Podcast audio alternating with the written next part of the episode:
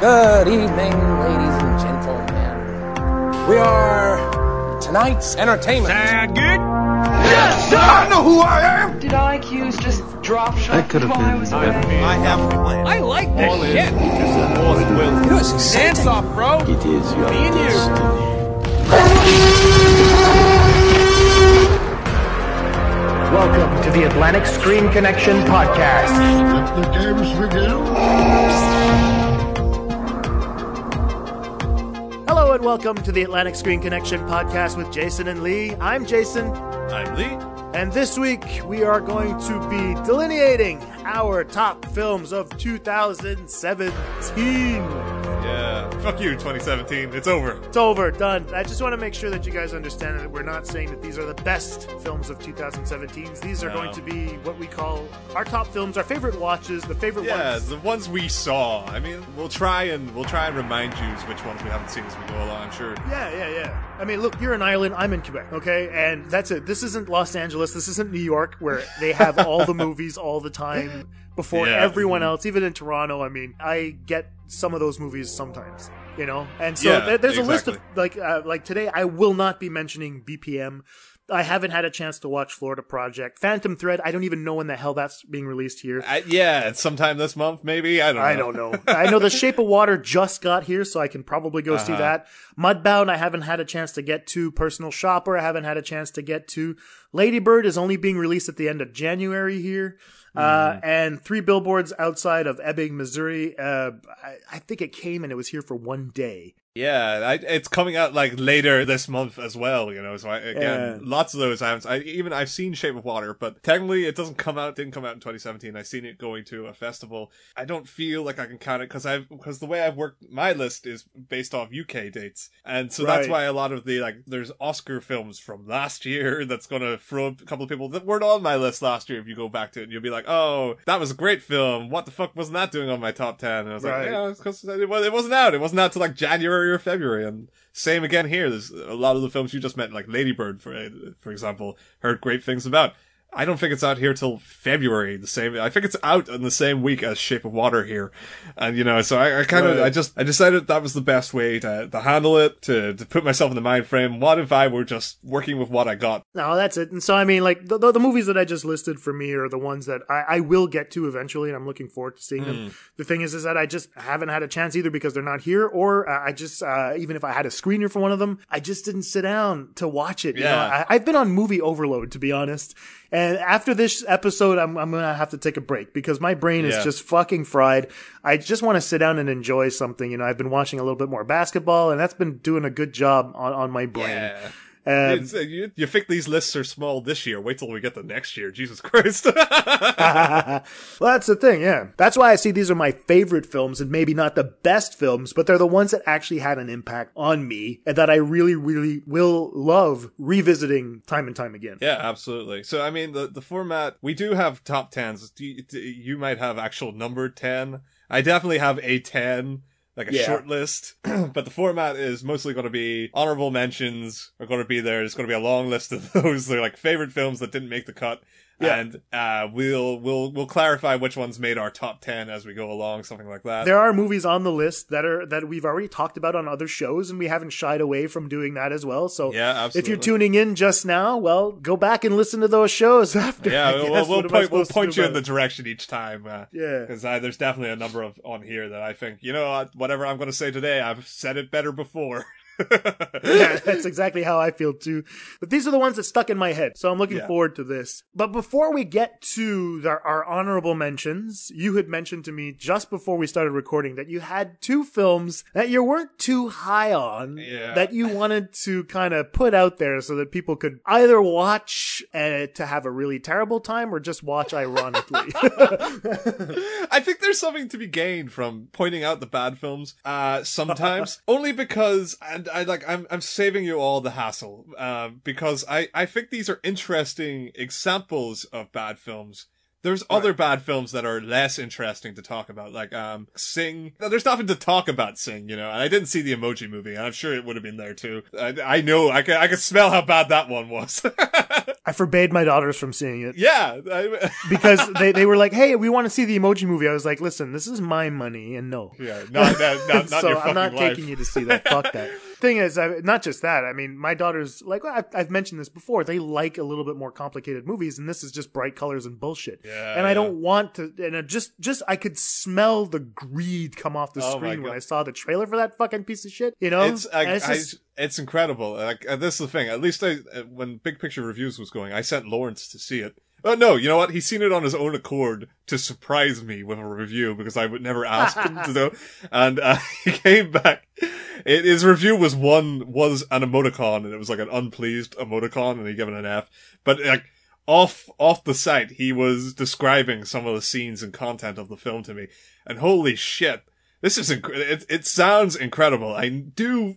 I, like morbid curiosity wants me to go and check it out just to see like how low things can go. How like you can cram in a, a Just Dance app and a fucking Candy Crush app into a, a narrative and pretend it's something to do with actually telling the story and not just cynical money grabbing crap and flying on Twitter birds to save the day. I mean, the, uh, like there's insane shit happens in this film that does sound like a surrealist nightmare, like a film that details existentialist capitalist dread in all its colorful glory.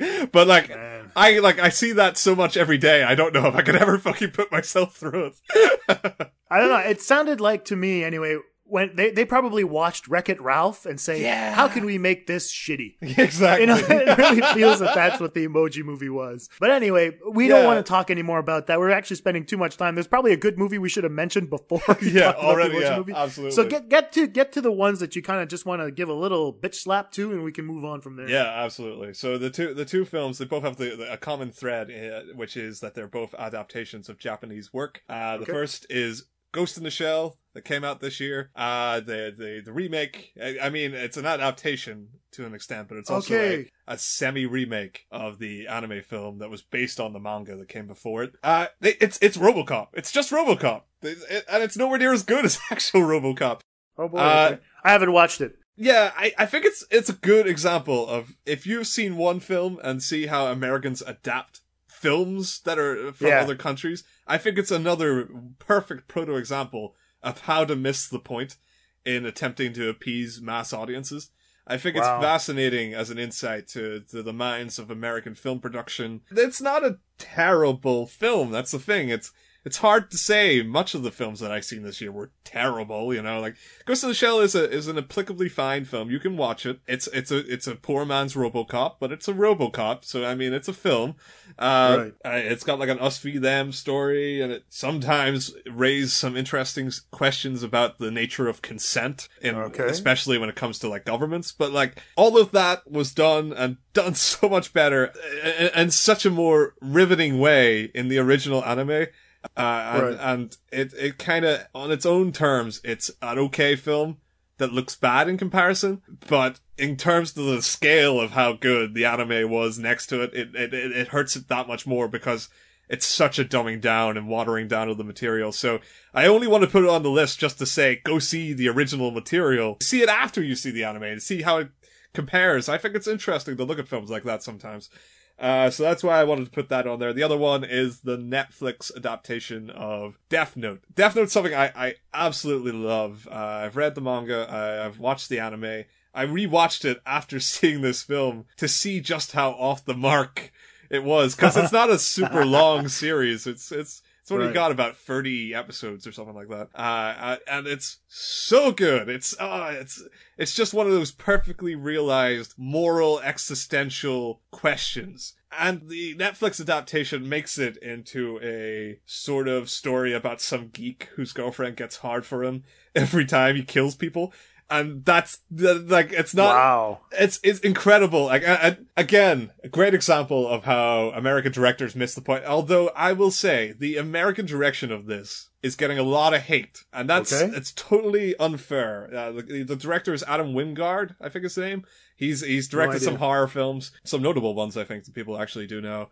Uh, and I, I, he was, what he was trying to do was make it into something akin to a American high school traditional horror. Uh, something like prom night, those kind of films. And, uh, it, it, it- and what he was doing, I, I believe was an interesting idea. He was setting it up to be like a proper Americanization and also kind of a self-parody in that sense. So that, there was good stuff there. The real issue is that there are four fucking writers on this film, and there's way too many cooks. Uh, the the film is totally all over the place. It is at one point a attempting to be a send up of the original Death Note. At one point, somewhat, I think Wingard himself uh, was trying to give his vision of interpreting the material for American audiences in an actual American Right. traditional way. Uh, there, there's another writer who clearly likes his genre horror and was trying to work in like tropes of that. And there is another person I don't know who was who was just off the the set for a, a- a John Green book and and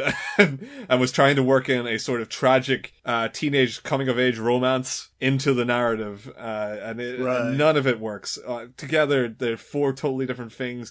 Their whole threats. uh, You you know it's telling when a film ends and uh, it shows you bloopers of the filming of this film, and it's a Oh no. it's a drama horror. You know, like it's not a comedy, but it's it's ending Right. like how much fun it was to film this, as if like they know it was never going to work. and uh, Oh Jesus. it's like an admission almost. Uh, and I think that's that's good. I, I there are some good performances and stuff in here. I really liked um I really liked um Keith Stanfield. He uh he plays the the the person who goes missing at the very start of Get Out. Right. Okay. Yeah. Well, he's the guy who yells "Get out." Yeah, yeah, exactly. That guy. He was excellent in this film. He does a very shaky interpretation of the character L from the anime, and it's, it's a really, it's a really good version. I really liked it. I think there's there's so many ways to fuck up bringing this character to screen, uh, and, Right. and he doesn't do it. You know, so there's there are points like that, but that's all details. All I wanted to say was definitely didn't work in its own right because it couldn't tell its own version of the story cohesively. Okay. So I think again, another exciting thing for people who want to see certain bad examples of films, uh, to see, there's a lot to learn, I feel, from bad examples. I think a lot of people could gain something, and that's why I wanted to point them out. There's a lot of crap films this year, but uh, who cares? Those are the ones that I, that are interesting, at least, for being how, Right. for how crap they are. Yeah, but that's. I don't have any like you know bad films or worst films or anything like that. Uh, there was one that I wanted to throw out there just to piss people off, but I decided to to to, to not do Yeah, that rein yourself in. uh, because it's by no means a bad movie at all. It would just be me just kind of just poking fun just for fun. So I won't do that this year. Uh, but I do want to say this as we move on to our honorable mentions and the list. Lee and I haven't even disclosed our our our, our list to each other. Uh-huh. Uh, so that we could actually surprise each other as we move along. I think you know. I told you what my top films are, just because uh, I had a, I, I was hesitant uh, between the two uh, because I have two different reactions to them, but Yeah. I love them equally.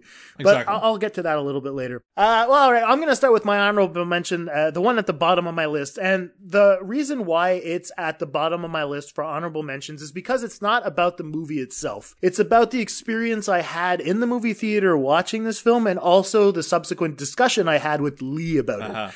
And my first honorable mention of 2017 is Fate of the Furious. Oh, of course. And I understand The that most of you guys are going to be like, what the fuck, Jason? Are you kidding me? And I'm like, no, I'm not kidding you. And the reason I'm not kidding you is because I had such a fun time watching that piece of junk for exactly what it was. I went with my friend Juan to the movie theater. He did, he first of all, he didn't believe that that's exactly what I wanted to go see because Lee and I had decided that we were going to intellectualize the entire film. It turned out to be one of our uh, my favorite shows to record. Absolutely. And so I think that just out of pure experience for 2017, Fate of Furious has to go on my honorable mentions because it provided me with so much fucking joy that I it would be stupid of me to not include it on the list.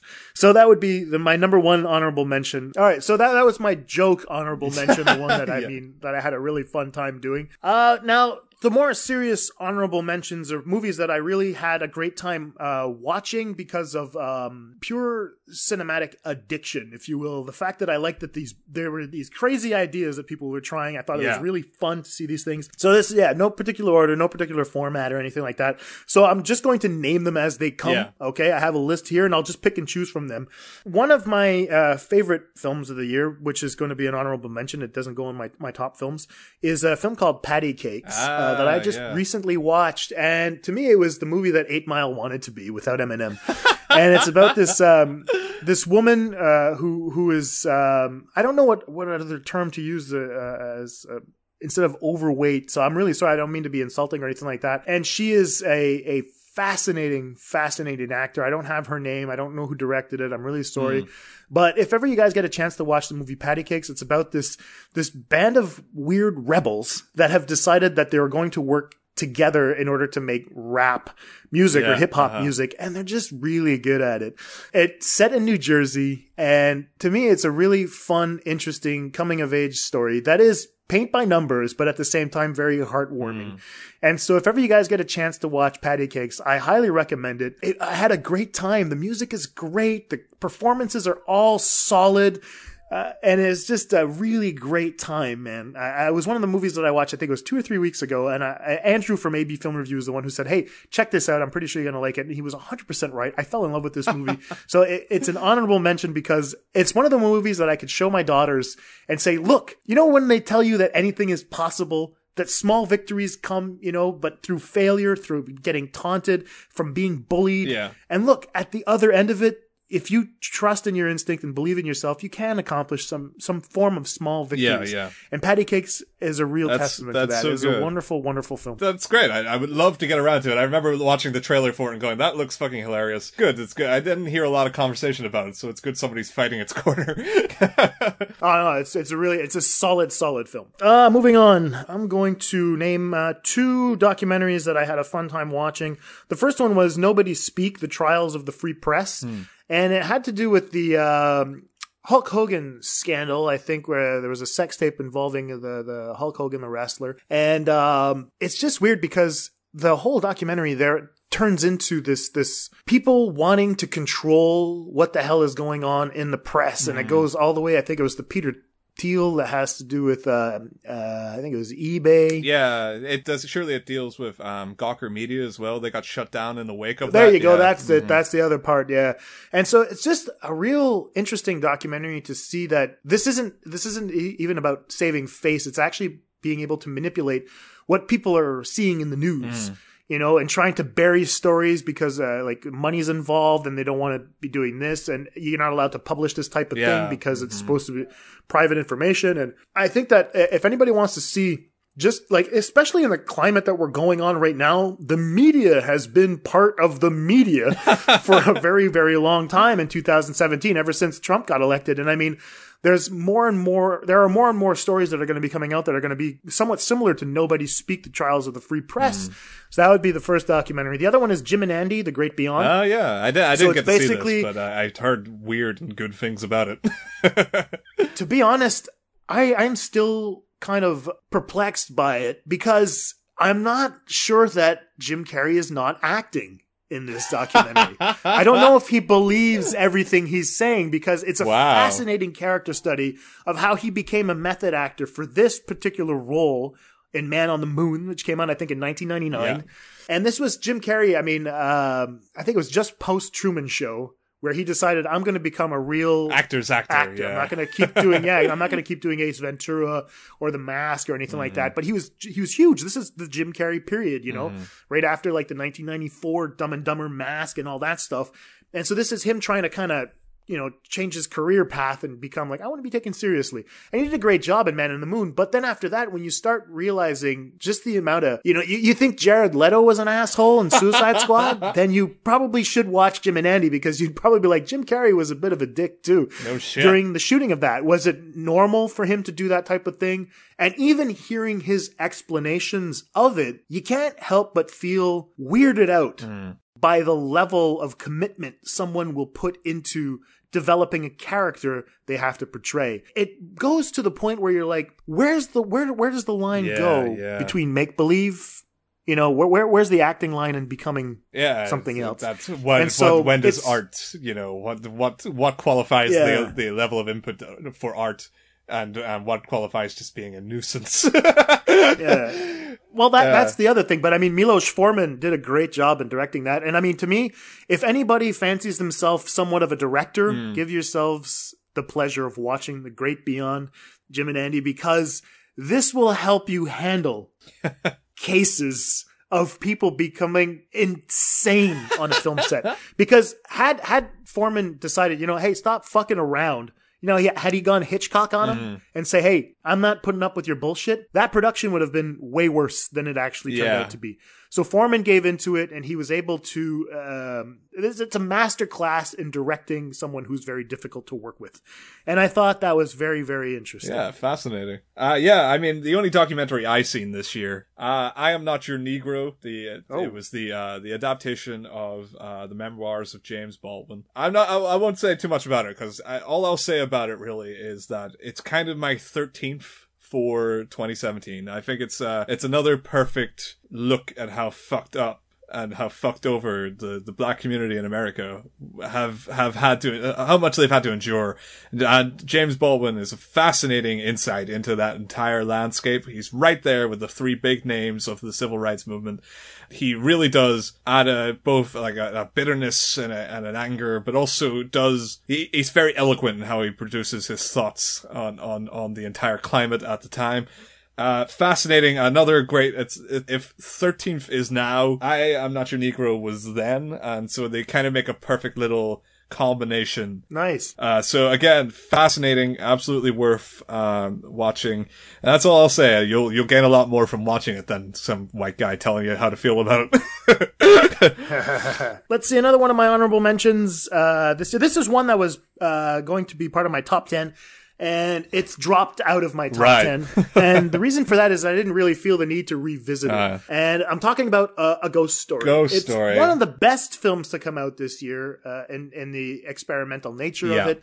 Uh, just like the bare bones story, the visual storytelling is absolutely off the charts. Uh, and not only that, Ghost Story was part of the whole experience for us at Atlantic SC actually making it to our first film festival. Uh, so the Fantasia Film Festival, which was absolutely wonderful. And so, I mean, my, my viewing of the film at that point, I was really high on it because of the experience that I'd had, not only watching the film, but the, the experience that I had and just kind of Yeah, yeah, around the- the film as well. So it kind of gave it a heightened reality.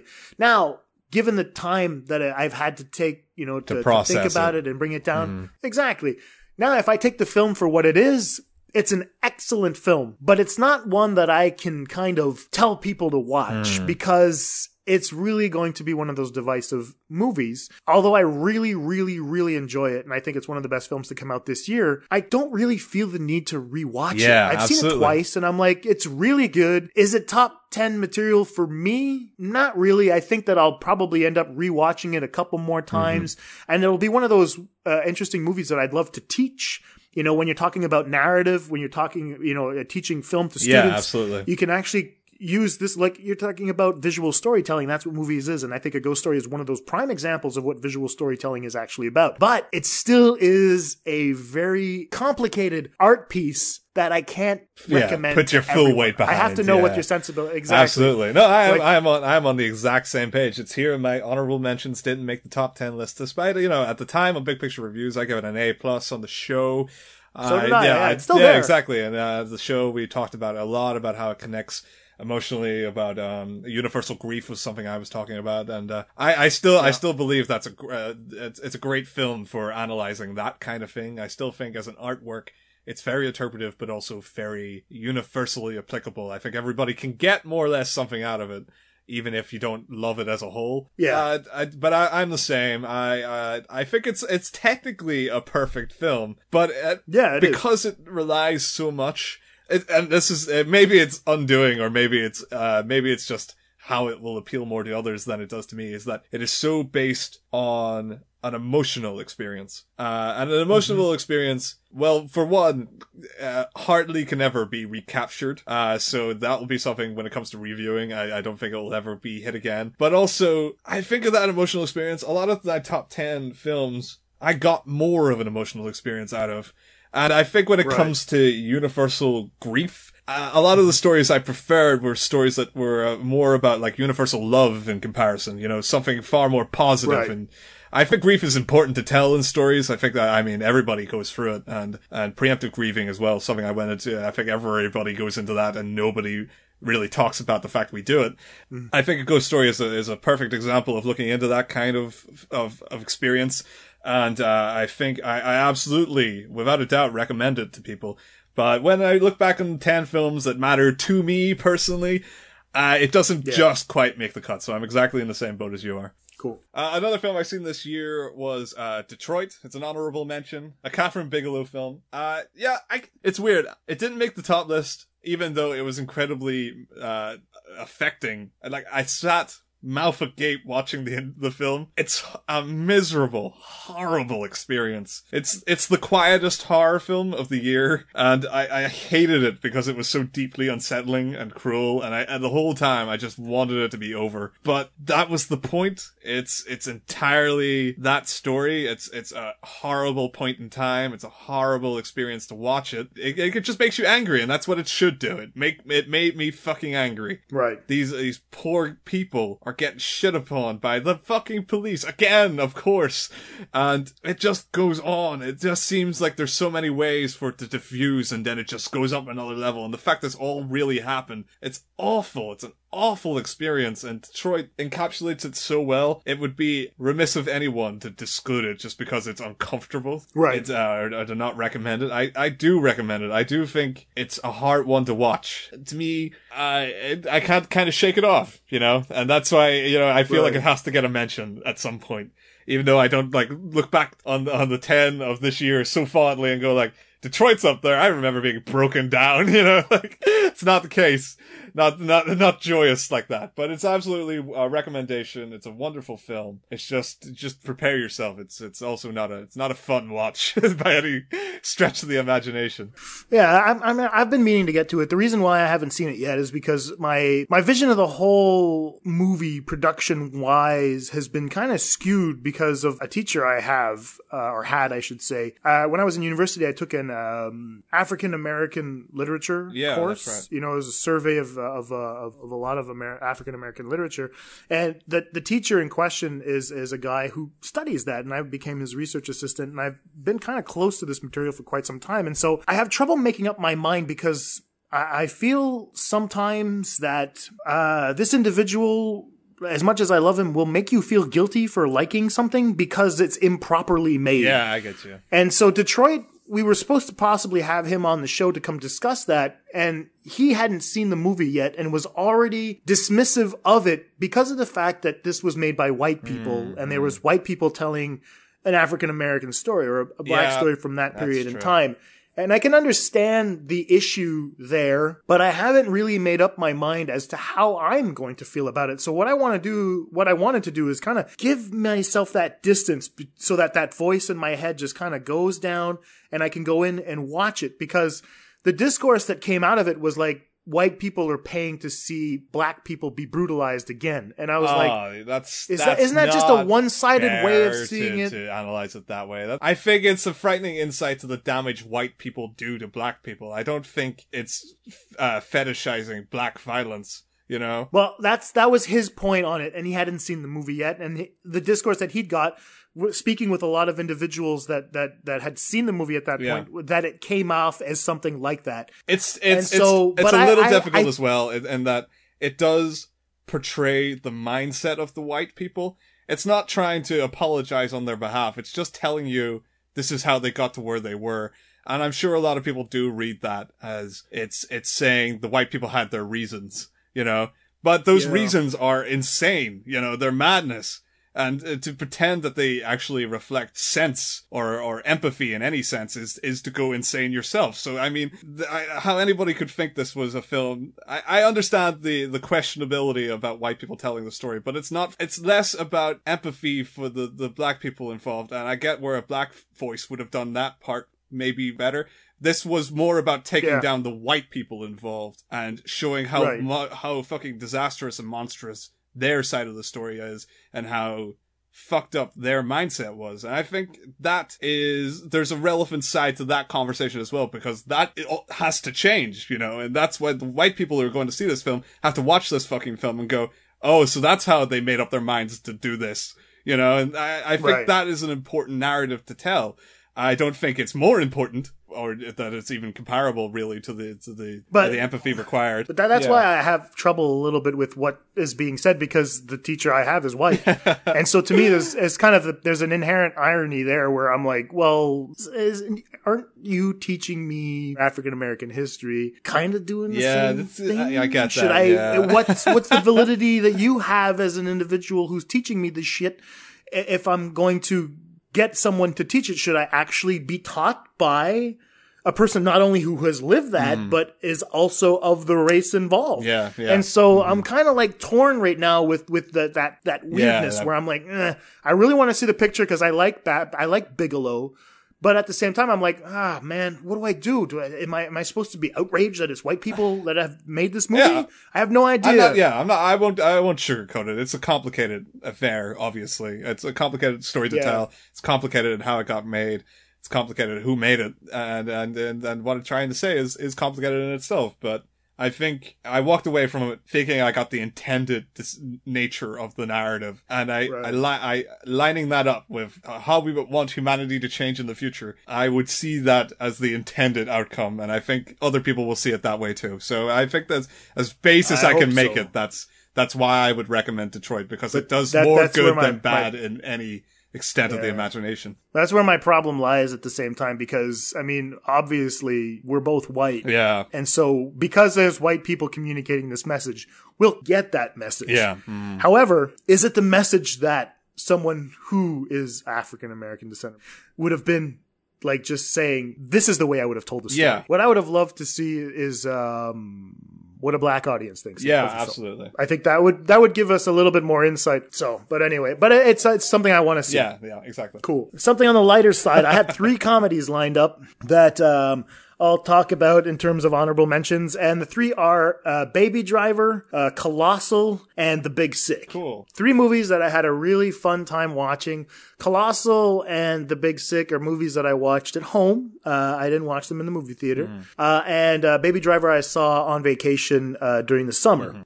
Uh, Baby Driver, we have an episode on it. If you guys want to know what we thought about it, go straight to Yeah, that. I'll, I'll I'll chime in here and say it's an honorable mention for me. It's it was a fun episode to talk about uh, because it's not exactly a critical kind of film.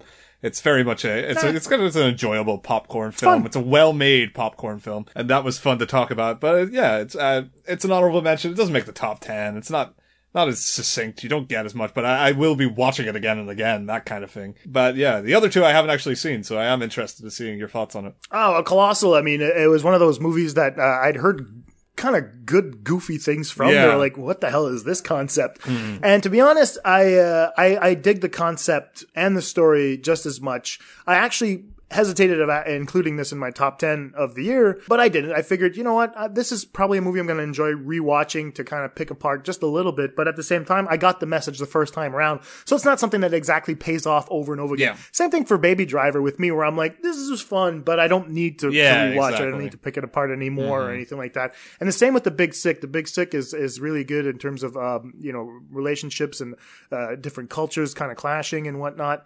And I thought it was a really good, fun comedy. We needed something like that. And so all, all of these movies have a very good message at the heart of them. They're a really good time. And if ever you guys have some time to kill, please get to them. No, totally agreed on Baby Driver, and we'll get around to the other two. Uh, I'll I'll go for two films, uh, honorable mentions that you I don't think you've seen, uh, because I'll say I don't want to step on too many toes too early on. Uh, one of them is Raw, uh, the the French Oh, horror yeah, no, film. I I knew you yet. wouldn't watch that one yet because it's You you need to well you have to you have to rally your your efforts when it comes to horror, and uh, I'd say this one it's Yep. it's interesting because it's more gross than it is scary. I, actually, it's not scary at all. Okay. But um, yeah, it's a film that really got across how gross and uncomfortable our own sexuality is.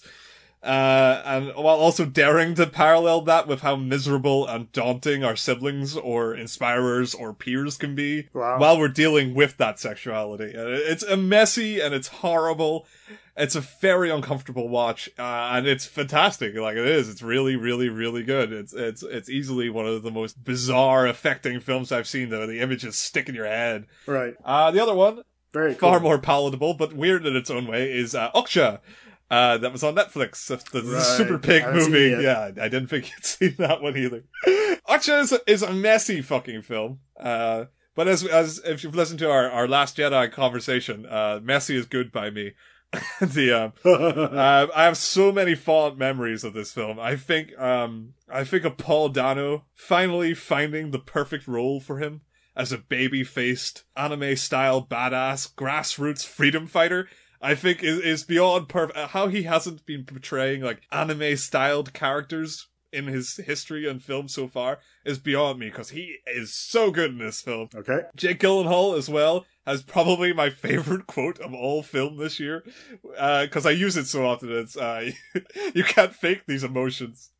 And, and uh, he's this greasy, creepy nature documentary guy. Okay. And I each time I now see these nature documentaries or or these uh these geographical documentaries on TV, and this guy you you could see where the cuts are in the film where these guys could potentially be assholes off screen and how they put on Right. their TV face for a bit to give some meaningful speech.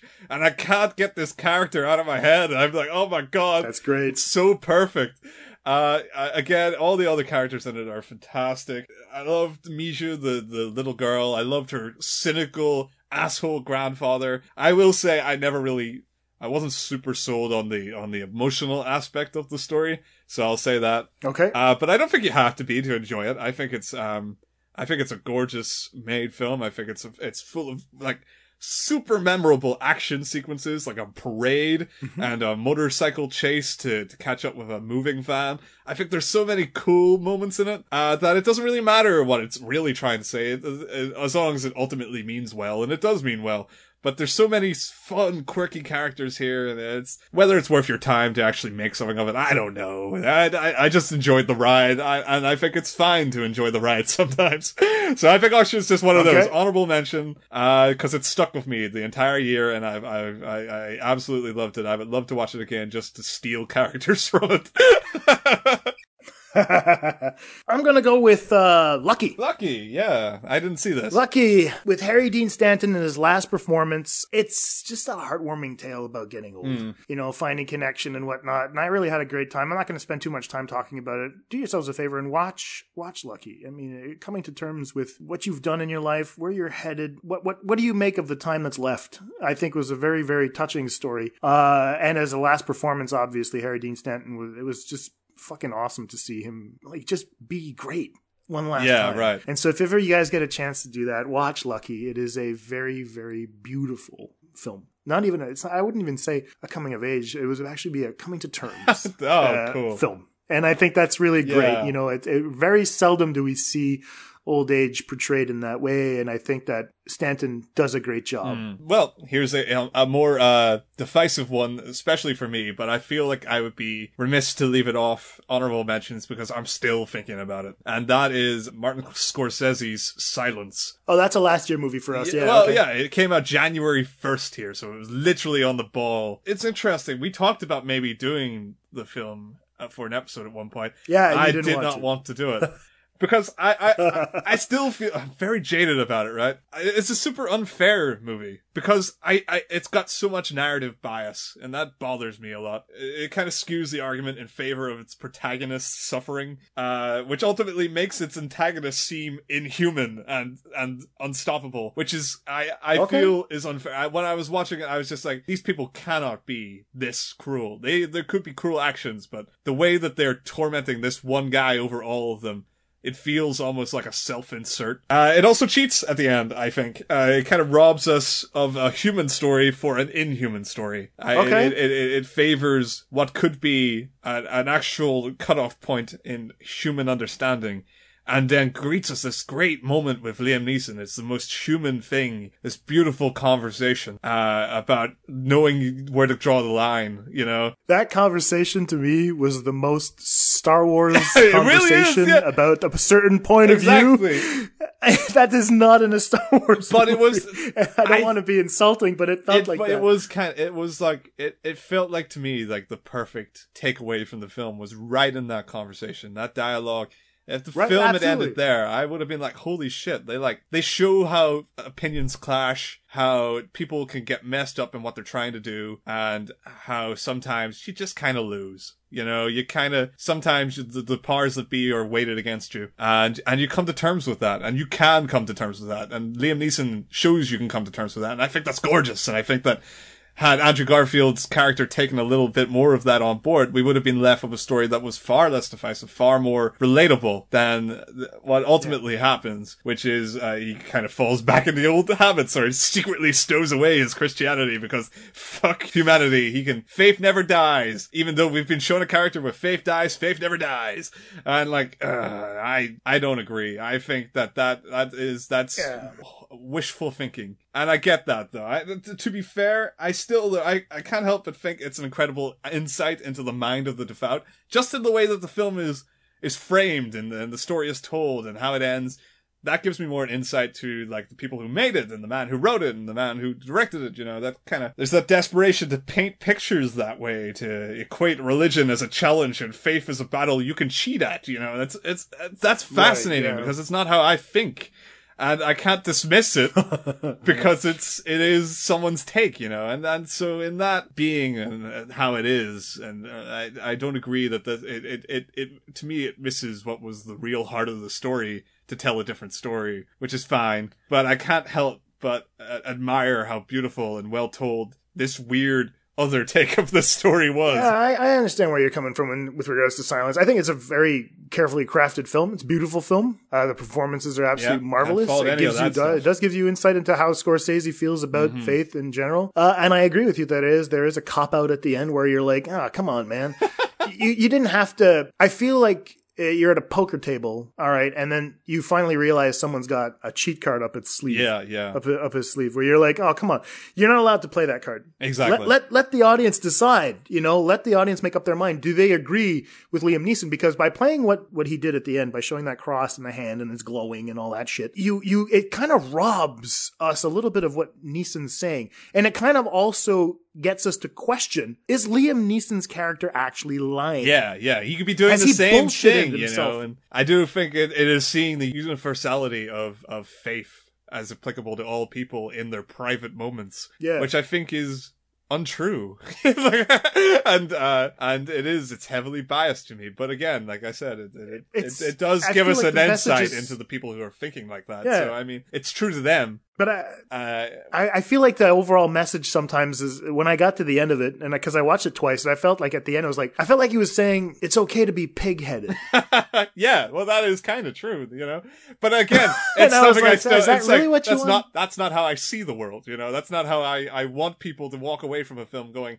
Oh yeah, you know what? I could be an arrogant asshole and think whatever I think, and it's all me, as if it doesn't affect people, which isn't true. It always affects people. That's the thing. Kinda, yeah, You can't really keep something private and also be in society and and uh, and think it doesn't have any bearing on how you relate to other people. So I, I think that, that that doubling down on that is a negative message, and I don't like. I, I don't want to promote films that without an asterisk that I that I think are going to give people the wrong impression. Uh, and I think Silence is one of those films, but at the same time, uh, like now that I've given you my asterisks, I I do want to say that I do. If you can bear that in mind, go have at it, see what you make of it. But I, that's what I got from it, and it's a bit weird. And but it, you know, it, it's a film I do want to watch again, and that's that's the weird thing about it. It's it's a gorgeous. film. It's a weird good. place to be. Really good. You know, it's a really well made film that I just don't agree with.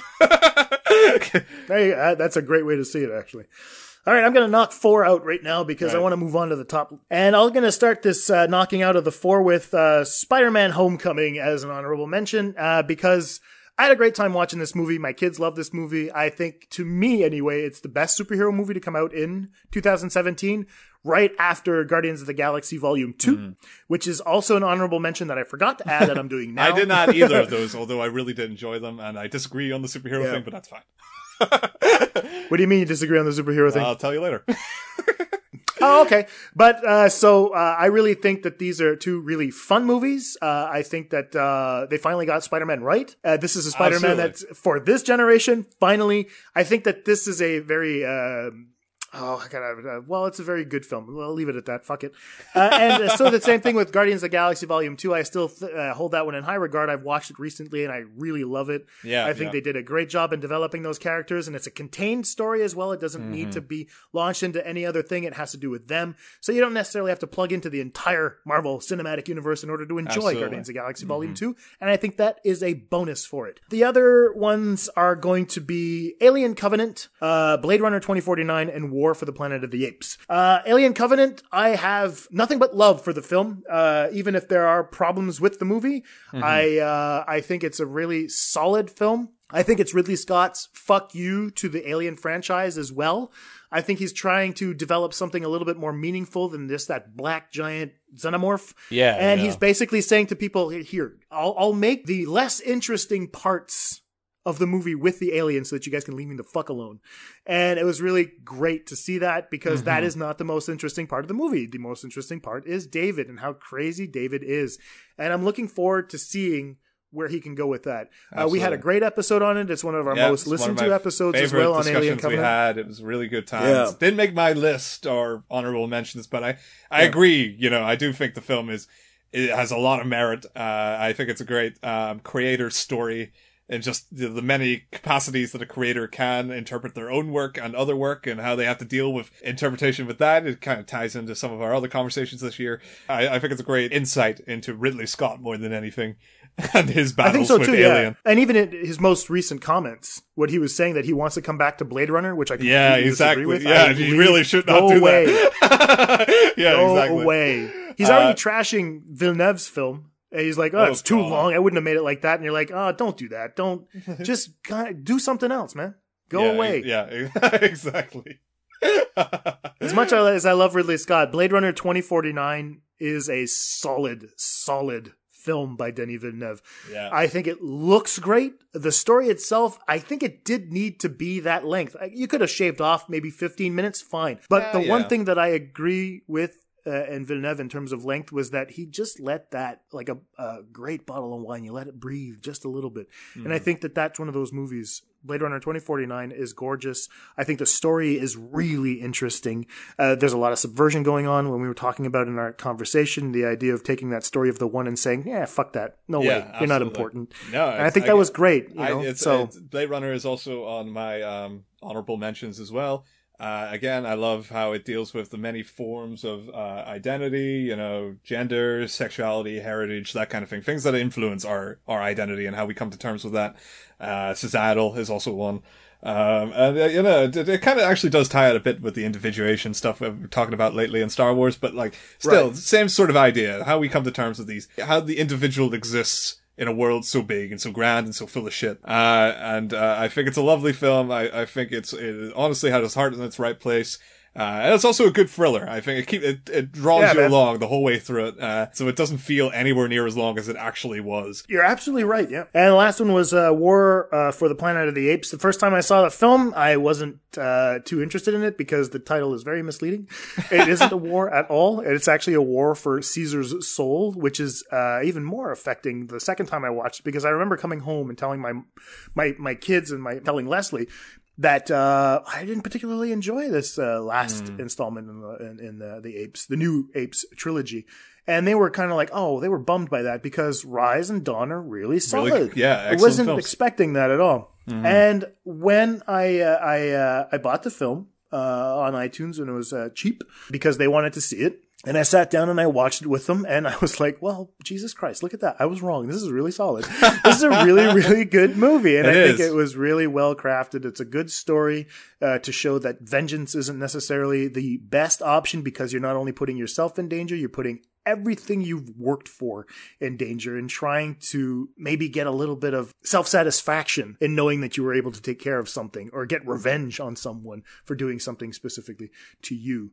But at the same time, it's fun to see how Caesar goes from seeing the big picture to actually being only selfish and going back to seeing the big picture Yeah. of what he's mm-hmm. supposed to represent. And also having that double in Woody Harrelson, the, the, the putting him against someone who's somewhat like him, who's acting on selfishness, who thinks that he's doing something for the greater good, but Yeah. not necessarily. He thinks he is, but it's a very perverted and corrupted version of that. You know, the fact Yeah, that he's killed his absolutely. own son and all that stuff. You're like, oh shit, this is all so that he can stay alive. But what does it all mean in the end if you can't necessarily have anything to share it with? And if it's all based on basically killing a bunch of people, not necessarily the best thing either. and so I really Yeah. think that War of the Planet of the Apes is a solid, um, I won't say ending to the franchise of uh, the new Planet of the Apes movies, but uh, this is easily one of the most solid trilogies that have come out in recent years. There is not a dull movie in these ones. Absolutely. It's very much par for the course. Bang, bang, bang. Three home runs in a row. So, yeah, give Yeah. yourselves a chance. If you guys want to do it, go ahead. This is one of those really interesting character arcs with Caesar, and War of the Planet of the Apes really puts a nice cap into the whole thing. Yeah, absolutely. It did. It did make honorable mentions. I, I totally agree. There's not a bad film in that trilogy. It's fantastic, and I, like it's even funny. Like I thought the the war title you got, um, like personal war, and uh, Yeah. and like for the for me it was more like a because the film plays on so many homage elements to cinema. I thought that war was kind of like the old war film homage, like a like a you know like Yeah. because it's basically a prison break. And that's kind of reminds me of like the Great Escape and films like that, you know, like these these old war films that are more about the people in the war than the big battles themselves. Uh, so Yeah. It's kind of like how Star Wars works. There's very little actual war in Star Wars. Kind of similar idea. Uh, so I, I was, uh, I thought it was a cute little homage to that. I think that the story told is really good. It's a bit messy, and I like that as well. It, it, it plays with narrative structure in a lot of fun ways. I think it's just a really good film.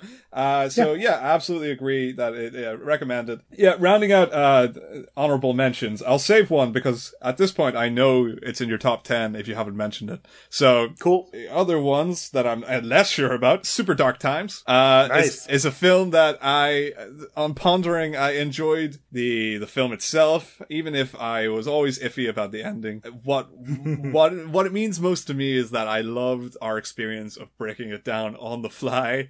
I think I have such fond memories of just like what what were we planning to say, and then what we ended up saying was just the fact that we had both seen something that affected us somewhere deep, and yet we had no real way to express it until we started bombarding each other with crap on on different things. Until we started Yeah, carving an actual image of what this film was, and I, I I associate that experience, and I think that people will get a similar experience as well discussing this film. And it hmm. enhances Super Dark Times so much because it is rich like that. It's got some of the greatest characters in, in, in, in films this year. So relatable, so enjoyable and the story is is good. Very weird, interpretive, iffy story full of dreams and Right. weirdness, and I think a lot of people will hate that, and a lot of people will connect to it. And it's it it's it's worth the plunge just to see, but see it with a friend and see what the fuck they make of it, because that's how it worked out for me. And so yeah, there's that. Uh, Did not did not make my honorable mention. yeah, well, fair enough. I'd say another honorable mention is, uh, and, and I'm not sure if it's on your top 10 or not, but it's Split.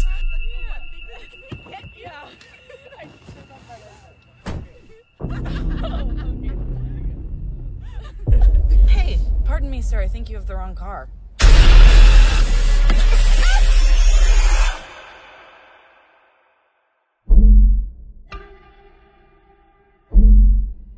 What are we doing here? What the hell is going on? I was sent to get you for a reason. There's a flower on the pillows, a flower in the bathroom. Like we're important. The only chance we have is if all three of us go crazy on this guy. Who is that? Maybe she can help us. We're here! Help us! We're in here! Don't worry. He's not allowed to touch you. He knows what you're here for. He listens to me.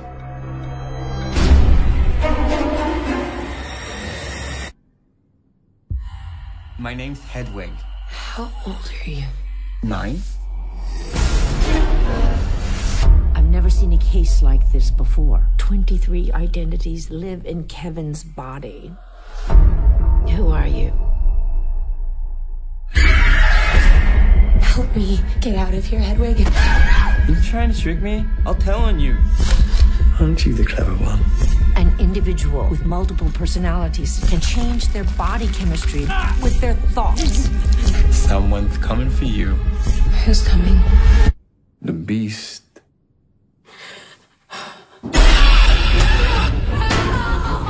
There's a man here. He abducted us and he's going to kill me. We're meant for something. Something horrible.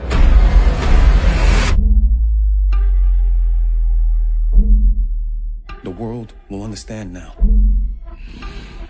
The beast is real.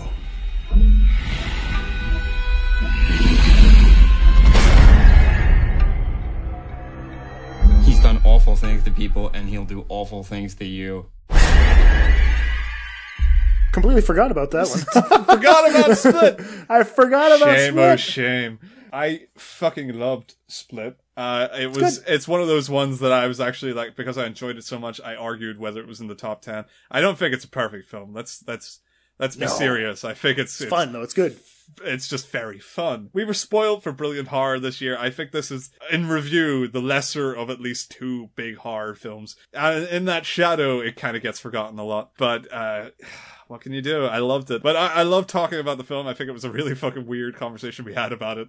And uh, I think a lot of people Yeah, will definitely. absolutely enjoy Split. I think it's it's just a really fun film. It's a Uh, really fun film. I completely forgot about it though. Yeah. But I, I definitely should go on my honorable mentions as well. Absolutely. And as far as honorable mentions goes, that's me. There are two other ones that I know you're going to be talking about anyway, so it doesn't really matter. Cool. I'll I'll let you bring them up. My last honorable mention is a TV series called Mindhunter. Uh, go watch it. Made for Netflix. It's a David Fincher project. Uh, so it looks great. And, and- I mean, it's just a procedural, but it's done with, with a really, really intense, uh, dread and terror throughout. You know, it's basically uh, behavioral psychology, the development of that, interviewing serial killers. It's really, really fascinating. So that was my last honorable mention. My name is Bill Tench. This is my partner, Holden Ford. We're from the Federal Bureau of Investigation's Behavioral Science Unit. We're doing research, interviewing men like you. If you do go to Vacaville, you definitely need to meet Ed Kemper. They call him the co-ed killer. Do you think the Kemper would talk to us? Try stopping him.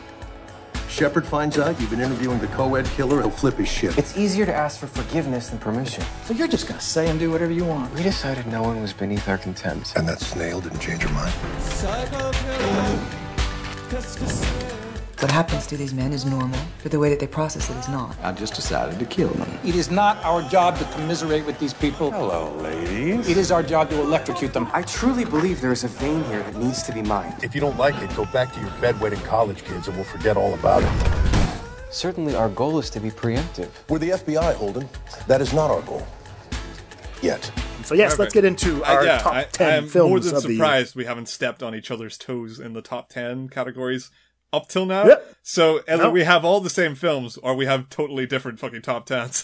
oh no, you, you you stepped you stepped on one of them, but I just didn't react to it. Oh, okay, cool. right. So, uh, yeah, you have two top 10s. I don't have two top tens. I have two in my number ten spot. Yeah, that's what I meant. All right. Uh, so I'm going to start by saying that th- these are tied because I, am still processing both of these films. And I'm going to start by uh, saying that the first one is uh, The Post, directed by Steven Spielberg. When I watched the film, I was slightly bored by it. I thought it looked like it was shot fast and it felt like a play. And I mean, it's kind of annoying to me because you could tell where Spielberg was standing in the room at all times. However, the film hasn't really left my mind yet, and I've slowly started noticing the craft that Spielberg was actually trying to go for. It's Mhm. like a 40s and 50s style, you know, uh, well, I mean, an aesthetic that reminded me a little bit of Ace in the Hole or Citizen Kane, you know, the usage of deep focus, uh, and all that. So to show like the, the, the, how big the newsroom is and whatnot. And so I thought that was cool. And not only that, the over the top performances, like Hanks is doing something that's kind of akin to a 1950s businessman, news guy, a little He bit. It reminded me know. of uh, what do you call Josh Brolin in Hail Caesar a little bit. there you go. Absolutely. So good that you bring that up. That is exactly what you're talking. Perfect. And I mean, even like, uh, he's also, I mean, Spielberg is actually mixing in a 19, uh, uh, 70s uh, um, shoulder cam style as well, like kind of documentary. Like, so by mixing all these things, he's kind of bringing it into today, you know? Yeah, so I think it's like a, a kind of, of, of, of, of a, a mix of so many different things which is great. So at first, when I was watching the film, I found it kitschy. I was like, meh, Spielberg can do a little bit better than this. But then I'm coming around to thinking that this is actually really a solid Spielberg film that is using so many different tricks of the trade uh, from past generations to show that we're actually in the same place we were you know, maybe 50 years ago, uh, 30 years ago, and whatnot, with regards to how the press is being uh, taken down. Yeah, absolutely. Uh, and how we have to be careful about that because we need to get that news out there. Mm-hmm. And so that would be for me for the post. It's one that I'm going to rewatch. And I think that on subsequent viewings, this might actually go up the list a little bit Fair because it's solid. Yeah, it's a yeah, really, I agree. Really I did. I got the chance to see it as well. I, I really dug it. I wouldn't say it was top ten. I I would begrudgingly maybe give it an honorable mention, but to, it just depends how it strikes you. I, I love what you're saying about it, so I mean that at least there's a conversation to be had. But for me, it, it Right. never really struck like a, a core other than just plain enjoyment. So yeah, There you go. And uh, the second film that's uh, at my 10 spot on the list, I know I'm not supposed to be naming numbers, but it's anyway, they're there. Mm-hmm. Yeah, Uh, it's Call Me By Your Name. It's an excellent film, although I have to say, as I was watching it, I didn't feel anything. I was kind Yeah. of like, eh, all right, fine, you know, but the conversations I've had with people about the film have made it interesting. to me. fascinating, It's one of those movies. I know what it's about. I'm looking. I'm watching it, and I mean, it's a fascinating. I mean, how can I? Put it? yeah. To me, it's like I like I I describe it as a postcard movie. Yeah, yeah, yeah, absolutely, yeah, man. That, that's a great way to put it, you know. And I, I bet even the romance story is very relatable. Yeah, I mean, absolutely. the fact that uh, the director was able to make this like to show that there's patience involved, that there's awkwardness involved, and that you're trying to read the other individual to Mm-hmm. see if there's actually interest there or not. And I mean, some people have talked about it as a coming out story, and I kind of disagree with that. I think that it's a label that's way too charged for what's actually on display. Mm. And I wouldn't want people to say that the reason they don't watch the movie is because they've never really had to come out, so it's not something that's going to appeal to them. That's true. Yeah. I'd rather say to them, you've fallen in love at some point in your life, or you've desired someone or something immensely. And that's why this is a film for you. Absolutely. This is a universal love story. It just happens to be between two guys. And it doesn't really matter. I think that that's even a bigger message is that you'll find these things in pretty much any relationship you have, whether it's if it's a heterosexual relationship or a homosexual relationship. Uh, you know, As I describe it, uh, to me, there was all it was the three bisexual relationships in this film. So I mean, There you go, I you mean, go. it's it's not open uh, and interpretive to where so, people uh, fall, but that's also to show how little it matters where they fall. You know, it's more about the Exactly, the actual that's the people thing involved and how they felt. And that's what I thought was great is that this felt like real people. Mm. And that's what I loved about the story is because that's why I find it's relatable. Even though I've had no homosexual experience, Mm. I've felt exactly what those guys are feeling for each other with the relationships I've been in with women. Yeah, And. I understand it. So that's why I think it's even more powerful than saying it's a coming of out, a coming out story or a coming of age story. Yes, 100%, but a coming out story. I'm a little bit on the fence with that because it takes something away from my experience because I feel attached to these guys no matter what. I think that this is a beautiful story that needs to be told Mm-hmm. and you shouldn't label it that much. Now I understand that that's a little bit of a touchy thing and that's why I want to have more conversations with people, uh, you know, uh, that, that have, have been through a similar situation that I can't speak of, Yeah. you know, so that they can enlighten me and so that I can understand a little bit more Yeah, of why it should be labeled I, I, as such. I, I, I totally understand how important this film is to to the to the LGBTQ community. Just because it's it it, it absolutely plays down the drama involved. Right, okay, yeah. Makes sense. Not straight, you know, not hetero. Instead, just tells a story. You know, it just tells these characters without all the the middle context drama.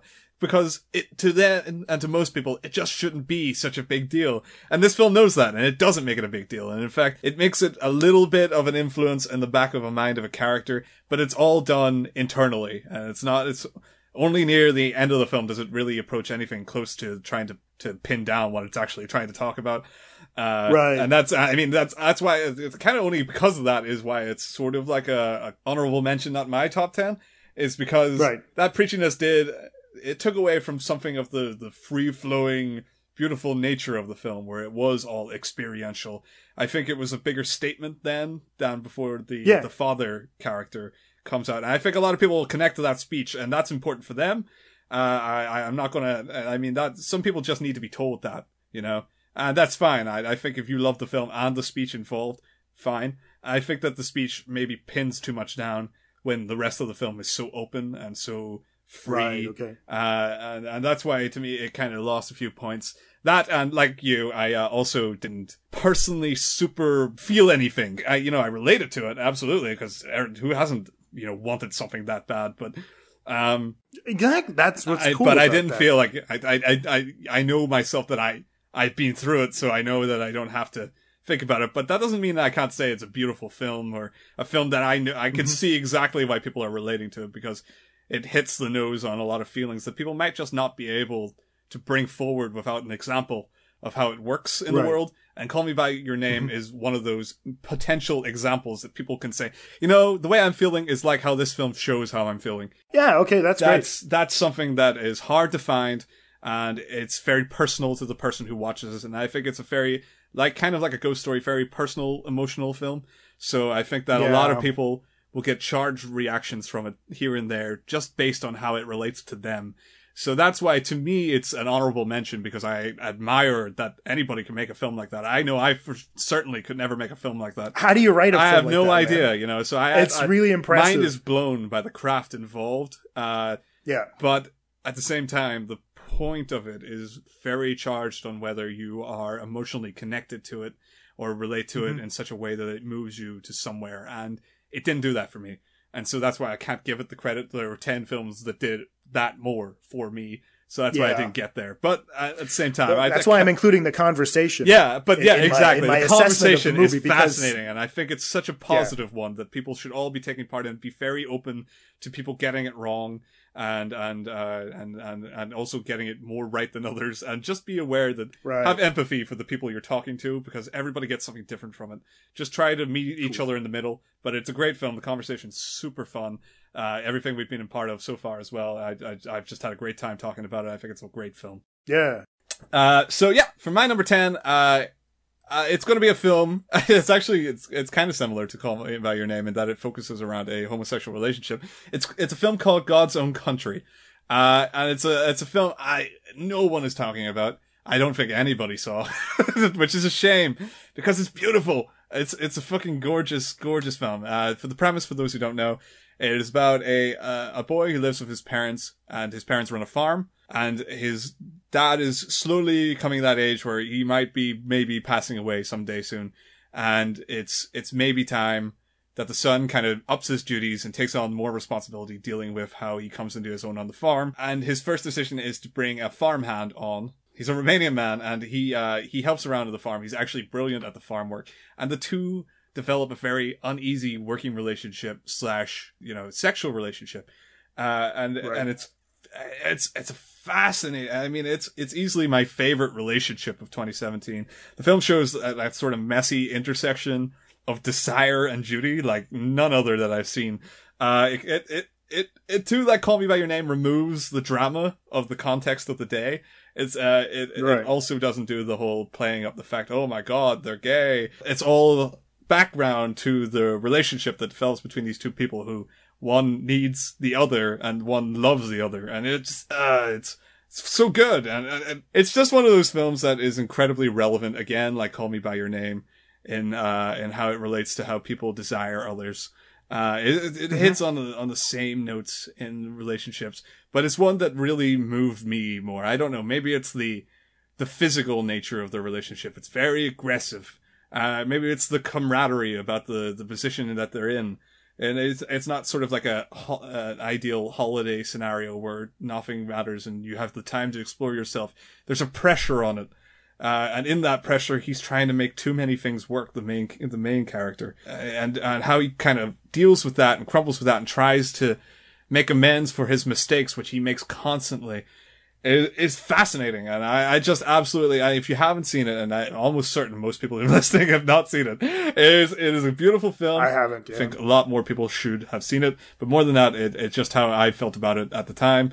And still feel about it now, I think is, is, is well worth deserving of a, a spot somewhere in this unordered top 10. And just because it flowed with Call Me By Your Name, I, that it came out first. Good stuff. All right. So my number nine is uh, Good Time. Good Time. Directed by Benny and Josh Safdie and it stars uh, Robert Pattinson. And this movie is a fucking nightmare. it is bonkers from end to end. It is wonderful. It's about a bank heist gone wrong. It's 12 hours in the life of a guy who gets his mentally ill uh, brother into trouble, but then tries to get him out of trouble. Cool. By trying to like uh, sell drugs and just kind of, it's just a mind fuck of a movie. And I, I, it was the same thing as when I, I, had kind of a similar reaction when I was watching Call Me by Your Name. I was like, how do you write a film like this? how do you sit down and then just be like, yep, uh, it's gonna be like this: first act, third, uh, second act, third act. This mm-hmm. is what's gonna happen. Yeah, that's fine. but it's just one of those movies that it, it, it, just keeps running and running and running. It is so fast paced, hmm. and it was brilliant. I, I watched this. It was uh, December thirty first. This was my my last movie uh, before uh, kicking in the new year. I watched this and I watched Empire Strikes Back right after. But Good Time was one of the best ways to close out the year, and it made it shot up onto my top ten of the uh, of the year because it's just it's just so great. The performances are absolutely wonderful in this movie, and I like the dilemma uh, that I was left with, uh, where I was thinking, uh, does this guy actually love his brother, or does he just feel guilty for getting him into trouble? Hmm. Because if he really loved him, why would he take advantage of him by bringing him to the bank heist in the first place, Yeah, and then right. ultimately ditching him to save him, you know, instead of saving him? I mean, and it's it's just really fucking cool. You know, you're watching this and you're like, this is what happens when you don't think things through and you're just acting on reflex. And it's great. It's a movie that I have to rewatch so that I can really look at what's being done, like just uh from a movie making perspective. Hmm. But as a story, I was just invested in this from beginning to end. I can't even tell you if I blinked. As what the fuck is going on? This is insane. And it was really, really great. It was a great time. So good time is a great time. cool. Uh, from very fast to very, very fucking slow. Uh, a film, and it's, I think, the last of the films that I think no one has seen is uh, a film called Song of Granite. It's an Irish film. Okay. It's a foreign language film. It's actually in uh, Gaelic. I, I didn't know anything about it. It's even harder to explain it afterwards. Te- it's actually okay. a biography. Right, it's it's a biopic uh, about a, Nice. uh, about a Irish. It's called sean-nós singing. It's like folk singing, a traditional Irish singing. Guy was called Joe Heaney. Okay. And it's a biography of his life. But the fascinating thing is, I've never seen a film like it, and that's why I want to recommend it. Uh, and it's going to be hard to justify because of what I'm going to say next was that I fell asleep four or five times throughout the film. Jesus, Like it's like my Your Seven Samurai. that I just kept the fatigue washed over me. But that's kind of weird because it's kind of what the film was going for. It's actually told like these are the points of a person's life that played the most influence on their life to them. So Okay. a lot of the er, the first half of the film is him being in this place in Galway, this Irish speaking community, and he's a kid and he's growing up, and it's mostly tranquil and still, and nothing is happening. A couple of conversations here and there, but loads of just like walking around, walking past lakes, uh, just nothing. Like it's like almost like uh, forty-five minutes to an hour of nothing, nothing happening. Right. Uh, and the occasional kind of singing challenge, that kind of thing. And it jump cuts right, like somewhere, like, well, I wouldn't say jump cut, but it kind of definitely fades very quickly to almost the end of his life, where he's gone through, uh, a folk career that traveled to New York and made himself a name of this band of folk Irish singers.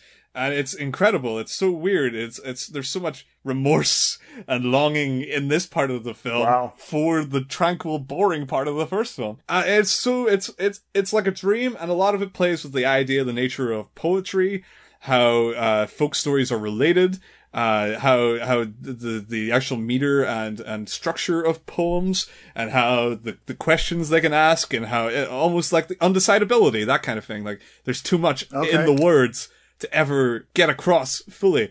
I think I've never seen a film like it. It's gorgeous and it's boring as fuck and it's and it's also exciting by the end of it. The, the fact that it has any beat at all by the latter half almost feels like an adrenaline rush for the fact that the first half has nothing in it.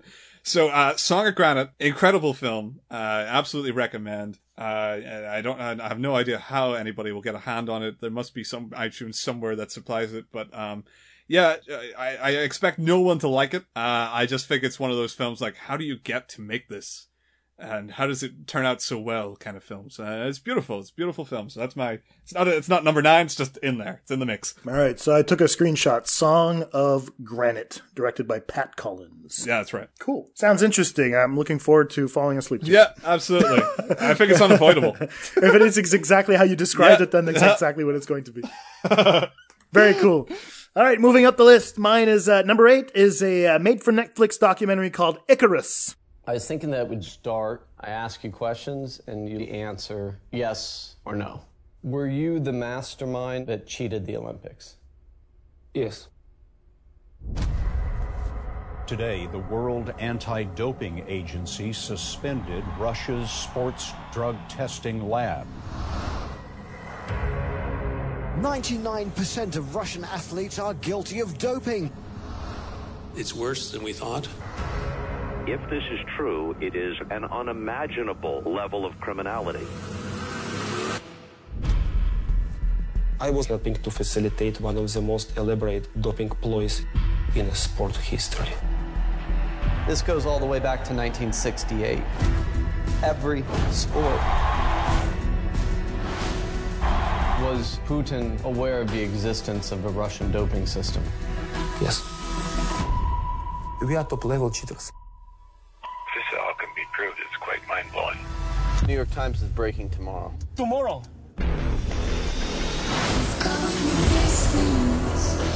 That has the potential of affecting the credibility of all sport. Why would I watch an event that's fixed?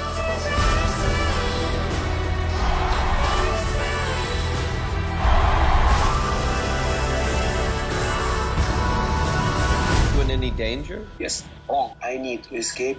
Putin will kill me. Holy shit. Putin calls the claims the slander of a turncoat. Two people connected with the Russian doping program are already dead. There never was anti doping in Russia, ever.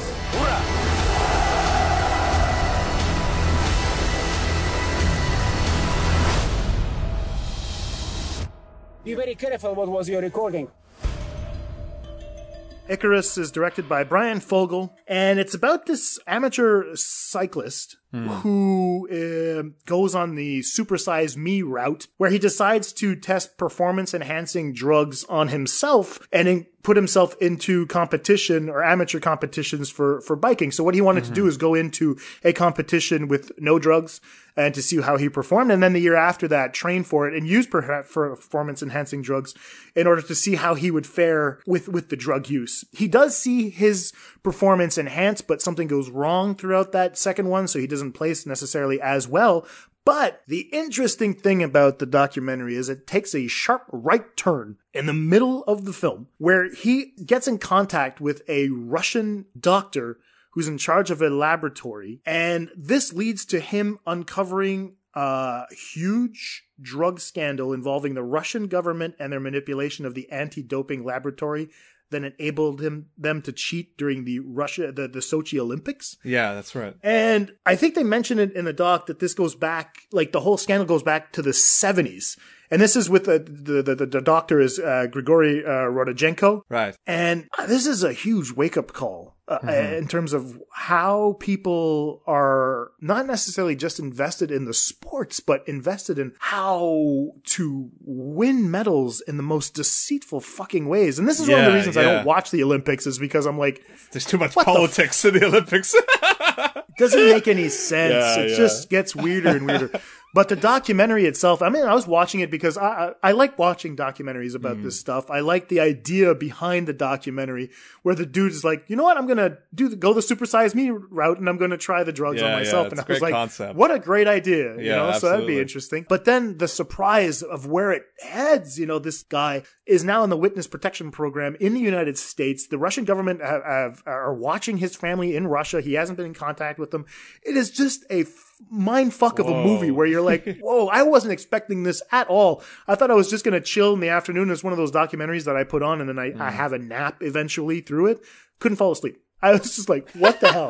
This is absolutely fascinating. So if you guys like watching a really good informative documentary, you know, go ahead and watch Icarus by Brian Fogel. It is a fascinating, fascinating breakdown of what the fuck has gone down with how people use drugs in the Olympics, how, just how corrupt everything around it is. And it goes up to the highest echelons of the government that are saying, Yeah. all right, we're going to be in charge of the laboratory. This is the, the means we're going to do to change the piss, you know, the piss tests and all that so that you can have the, the, uh, you know, it's just, um, uh, it was just a mind blowing experience to watch this unfold and be like, holy fuck, this guy just wanted to try something small on himself and it turned into a goddamn conspiracy. It is Oh my fantastic. God. So, So Icarus, cool. get to that, people. Fucking cool. Yeah, awesome. Uh, again, right, this one probably some people will see and some will not. It's uh, it's called the Red Turtle. Oh, I heard about it. Yeah. Yeah, it's a film. It's a it's a collaboration between Studio Ghibli and uh, Wild Bunch, a French studio. What I loved about the film is how hugely interpretive it is. If you don't know the story, it's it's essentially a guy gets marooned on an island, and at the very start of the film, in his rage, trying to get off the fucking island, he kills a red turtle, and then the story just takes a fucking weird turn from there. It's very very weird. Okay. um, Wow. So because it's so interpretive, it's going to lose half its audience. It, it more than any film, it probably depicts the defeat inherent in life better than any other film I've seen this year. It's like choosing and forgetting our battles, Right. uh, and attempting to conquer the chaos of everyday experience and our own rage.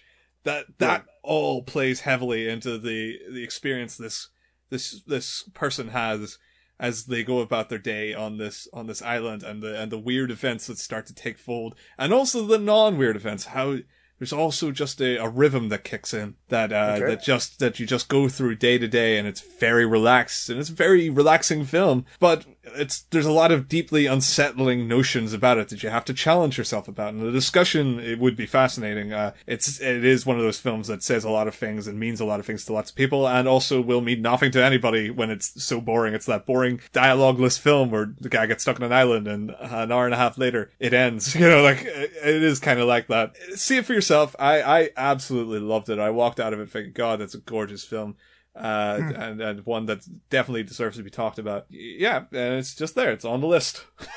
All right. Next on my list, number seven is Super Dark Times. Super Dark Times. Uh, yeah, made my top Man, ten. Uh, directed by Kevin Phillips, uh, co-written by Ben Collins and Luke Piotrowski. And obviously, this one is uh, is a mix of so many things. Not only Yeah. did I enjoy the movie a lot, because I remember when we actually went in to talk about it, I had just finished it, finished the, watching the film yeah, thirty like minutes 30 prior minutes to us so, actually yeah, talking about absolutely it. starting the conversation. Absolutely. And so my brain was buzzing. And I've watched it since and it's still fantastic. I love Yeah. this. It's um it's Stranger Things with an edge without the aliens in it, but at the same time it plays on that type of nostalgia that I really enjoy. But then there's a big fucking twist of how friendship can be torn apart just because I don't know, someone is is just um just a little bit too intense to be in that Mhm. group. And Absolutely. uh, I like that, you know, like the whole rivalry that there is between uh, guys and what can tear relationships apart. I uh, I also love the fact that we were able to talk about it. Again, this is tainted by uh, tainted by the the fact that we got uh, to see this movie uh, because of the Fantasia Film Festival. Not only that, that we were lucky enough to build relationships with Ben Collins and and Luke Piotrowski on uh, uh, just talking to them off uh, Yep, Twitter and all that. They're going to be coming on the show eventually. Just getting to talk to Elizabeth Cappuccino and Max Talisman that were kind enough to give us their time. Super Dark Times is just too much of a of a beautiful gift to what we've been doing in terms of the podcast for me to leave off my top ten. Absolutely. Not only is it a solid film, but it is a positive experience for me, and that's why it's one of my favorite watches of the movie of the year. I mean, just the film craft. I, I had never seen anything directed by Kevin Phillips. I think this is his first uh, Feature, I feature film, Uh-huh. and just to show that much uh, confidence in directing Yeah, absolutely. on a first feature, a, feature is absolutely fantastic. So Super Dark Times is on my list because it deserves to be. It's part of my top ten. I want to encourage everyone to see that movie as uh, as quickly as you can. Go ahead and watch it. It's fucking cool. Yeah, absolutely. Uh, so um, the next two I'll talk about, but I'll talk about one now and then talk about one later. They're both Oscar runners for last year, so Okay. I, I don't think uh, a lot of people. I, I doubt they're on your list just because of the way they fell. But uh, to me, they're 2017 movies, uh, so that's why I'll be talking about them now. I feel I would feel remiss leaving them off because even a year later, when all these new Oscar films are coming out, I still love these films, and I'll talk about what I would consider maybe the lesser of the two, which is Manchester by the Sea. Mm, yeah. Uh, It's a film I, I fucking love. I also we, uh, we had a great conversation about it once with Hermione. Uh, was it Hermione? Yeah, Hermione Flavia. yeah, Hermione Flavia was on the show uh, on, on on our Atlantic Screen Connection next uh, show that we ran during the summer, and uh, she she hated the film. Uh, she never understood where the characters came from. And I thought that was so funny, and because it's true, and I get it. I, I totally understand. It's it's something that you gotta. It, it just depends on how in your face the mistakes in this film are. That they, if Yeah. they fly in the face of everything you stand for, then you're gonna hate it. I, I get that, and you're maybe supposed to hate it. I, I think you kind of should. uh, but uh, yeah, I mean, it's still my favorite character study of the year. Uh, Lee Chandler is both a terrible person and someone with whom we ultimately sympathize with. Uh, I like. Yeah. Moreover, the film is actually darkly hilarious, uh, and I think that's the real thing. I I laughed my way through this film so much because it had such a You sick, so- twisted fuck. no, it's like there's miserable moments. Absolutely, I cried as well. But like at the same time, there's so many absurd clashes and bat- a butting of heads, and I, I I lost it so many times. So I I've never seen an Oscar film I laughed as hard as I laughed at uh, Ma- Right. Manchester by the Sea. But yeah, I know it wins. It wins a kind of preference there. I've never seen that kind of balance done before. Uh, I think it's deeply complex. It's it's uh, one of many films I'll be talking about that deal with human empathy and the challenges that come with that. But uh, I just, I absolutely adored it. I, I, I look forward to seeing it again. And I don't want it to go unsaid because of how deeply moved I was by it. And I didn't get to mention it last year. I don't want to give it a fucking, you know, uh, honorable mention when I do believe it's still one of the best films of 2017. So yeah, For you guys, yeah, yeah, yeah. Yeah, yeah, putting it on the list. Oh, okay, cool. Uh, all right, so number six on my list then is Dunkirk. Dunkirk. Uh, Christopher Nolan's Cool. Dunkirk uh, is one of my favorite movies this year. I've I went to see it in IMAX. I think it was three times, Mhm. and I loved it, loved it, loved it. I still love it. I just recently bought it, and I watched it again, and I loved it again. And it's just one of the most carefully crafted films that I've seen in 2017. Mm-hmm. Um, uh, the story, the way that it's structured is absolutely fascinating. The performances are really, really great. Uh, I can understand why people consider this one probably one of, uh, of, uh, Christopher Nolan's, uh, coldest films because it, it has yeah. nothing to do with, it, it's one It's, of those. it's still got its trademark optimism by the end, but it does revel more in the misery of the of the scenario exactly, yeah. than is And other I can films. understand it. The, the color palette lends itself to that anyway. absolutely. Mm-hmm. It looks fucking cold. Yeah, absolutely. But at the same time, uh, everything in it is just gorgeous. The way that it's Mm-hmm. made, the way that it's structured. And so, I mean, we have a show on it. Uh, Yep. we had, uh, a great time talking about it. And so if you guys want to know what our real thoughts about Dunkirk are, I'd invite you guys to go, uh, listen to our episode on Dunkirk. And if you don't, well, that's not a big deal. All I can do is recommend it. Yeah. Uh, because this will be a, a film that is going to be not only studied, but it's going to be considered one of the best all time war films ever Mhm. put on screen. 50 years from now, people are going to be talking about Dunkirk, whether it's going to be positive or negative, because there has been negative uh, commentary about it, especially with how they handled the French in the film. But as Christopher Nolan has gone on record as saying, this is not necessarily supposed to be a historical, accurate depiction of what happened at Dunkirk, but more of the fantasy uh, and and the legend that there is uh, of Dunkirk, and that's why it's shaped somewhat like a fairy tale because Yeah. that's how it lives in the minds of people. But he wanted to tell that story as opposed to be historically accurate. And I think that that's a really brave move on his part because he is a storyteller. And just getting the message of Dunkirk out there was something important to him. And I think that we're all beneficial for actually seeing the film. It's a solid one. Yeah, absolutely. Again, I have my problems with it. So that's why it's, it's not featuring on any of my lists. I can't not shake the non-fantasy of it. Uh, I still have my, my problems that that fantasy weighed up against the reality is a, it's very easy to say, oh, just imagine it being this way. You know, like I, I, it, it, I, I can't Yeah. separate that two. Uh, so Okay. that's to me that that um that affects me, but that's that's a person by person kind of thing. Sometimes that won't matter so much. I, and I cannot flaw. I mean, the way this film's portrayed, the actual story it tells within itself is gorgeous. It's great. I, I, I, I absolutely, I cannot fault a single production about it. I totally agree. People should absolutely see it. That's that would be neither here nor there at any rate. Uh, the other film, uh, from the 2016 Oscars is La La La. I'm. It's, it's, it's Moonlight. Did your heart I was skip? ready to walk away. Yeah. oh no, I didn't like La La La. Come on. Uh, no, Moonlight's yeah, great, though. But I love Moonlight. Yeah, absolutely. It is the better of the two Oscar films, I believe. Not the one I'll watch more. I'll, I'll grant you. I think I'll, I'll easily revisit the the humor of Manchester by the Sea before I ever delve into the depths of of the identity crisis on show in Moonlight. But I I think it is a perfectly paced, perfectly told story. I think it's one of those films like 50 years from now, 100 years from now, when the political background evaporates, hopefully, please, and we all get better with you know, the black and white divide and how that even affects this character in some way, shape, or form. Uh, right. Yeah. I, I still think that even as a period piece of today, uh, of any day, is is gorgeous because of what the character goes through. So relatable, uh, uh, and when I, I, I don't think there's, uh, there's been so many identity crisis films in 2017. I think it's kind of like a cultural Yeah, shift right now that people are kind of wondering who the fuck they are. Um, Moonlight was one of them. Uh, and I think probably the best of them. Chiron's struggles with his own identity uh, in the face of his choices will, always connect with people on on some form of level, and uh, for that, I just I, it did for me, and uh, I wept openly throughout this fucking film. I, I think it's gorgeous, and I have this such beautiful memories of being there. Uh, but yeah, Moonlight, gorgeous film, uh, easily top ten of the year. I can't add anything to that because Moonlight was one of my favorite films of last year as well. I hadn't seen it when we did our list. That's but, right. um, I mean, I, I saw it this year too, but it, because it's a 2016 film for me, I can't add it to my list. But I can also, I could just support what you're saying 100% because it is a gorgeous, gorgeous, gorgeous movie. All right, uh, number uh, five on my list. Uh, same as last year, it's going to be a docu series. Where last year I was talking about OJ Made in America. This year I am talking about The Keepers. The Keepers is a fascinating docu series. I think it's eight episodes.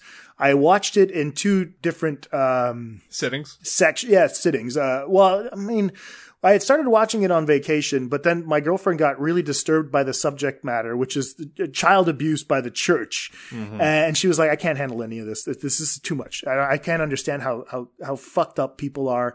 Uh, why people in power uh, will will take advantage of people like this, and then and it Mhm. ends up in a murder as well because someone was supposed Of to go course out it does. talk about it. Because sex, sex, like taking the sex of people isn't enough of a fucking power abuse. Having just killing people is the next high, isn't it? For fuck's sake. Exactly, know, and then all this tied to the church, something that's supposed to be an example of, course. good, just gives me just gives me a little bit more of a of a of a, um, uh, um, my relationship with the church is, is like the the buildings look good. I don't give a shit about the rest, but um, and just seeing more things like this, even with Spotlight that came out last year, this just adds more to, to what has been going on. And I think that it's very timely for the sexual harassment that came out of, um, you know, what we were talking about in terms of the keepers and Spotlight. And this, like I said, uh, in the, the uh, Jason Goes for a Drives and Talks Movies uh, video that I posted was the, um, the fact that uh, Cathy Cesnik, uh, please go with the Facebook page, go like their group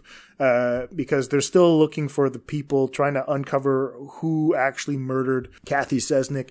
And it's just wonderful to, you know, but it just sucks because most of the people that are involved with this story, this happened in the 60s, are, are, are dead. And people that, that actually uh, caused the abuse, uh, and the, the, the, the, lawyers that are involved in taking the, you know, defending the church, uh, you know, innocent until proven guilty, my ass when it comes to this, uh, bullshit. Yeah. This is, mm-hmm. this is, this is this is people's lives we're talking about, and I think that the keepers are doing a great job uh, uh, of of showing that sometimes it's not it's not rationale and law do not apply to destroying someone's life the way that these fucking priests did.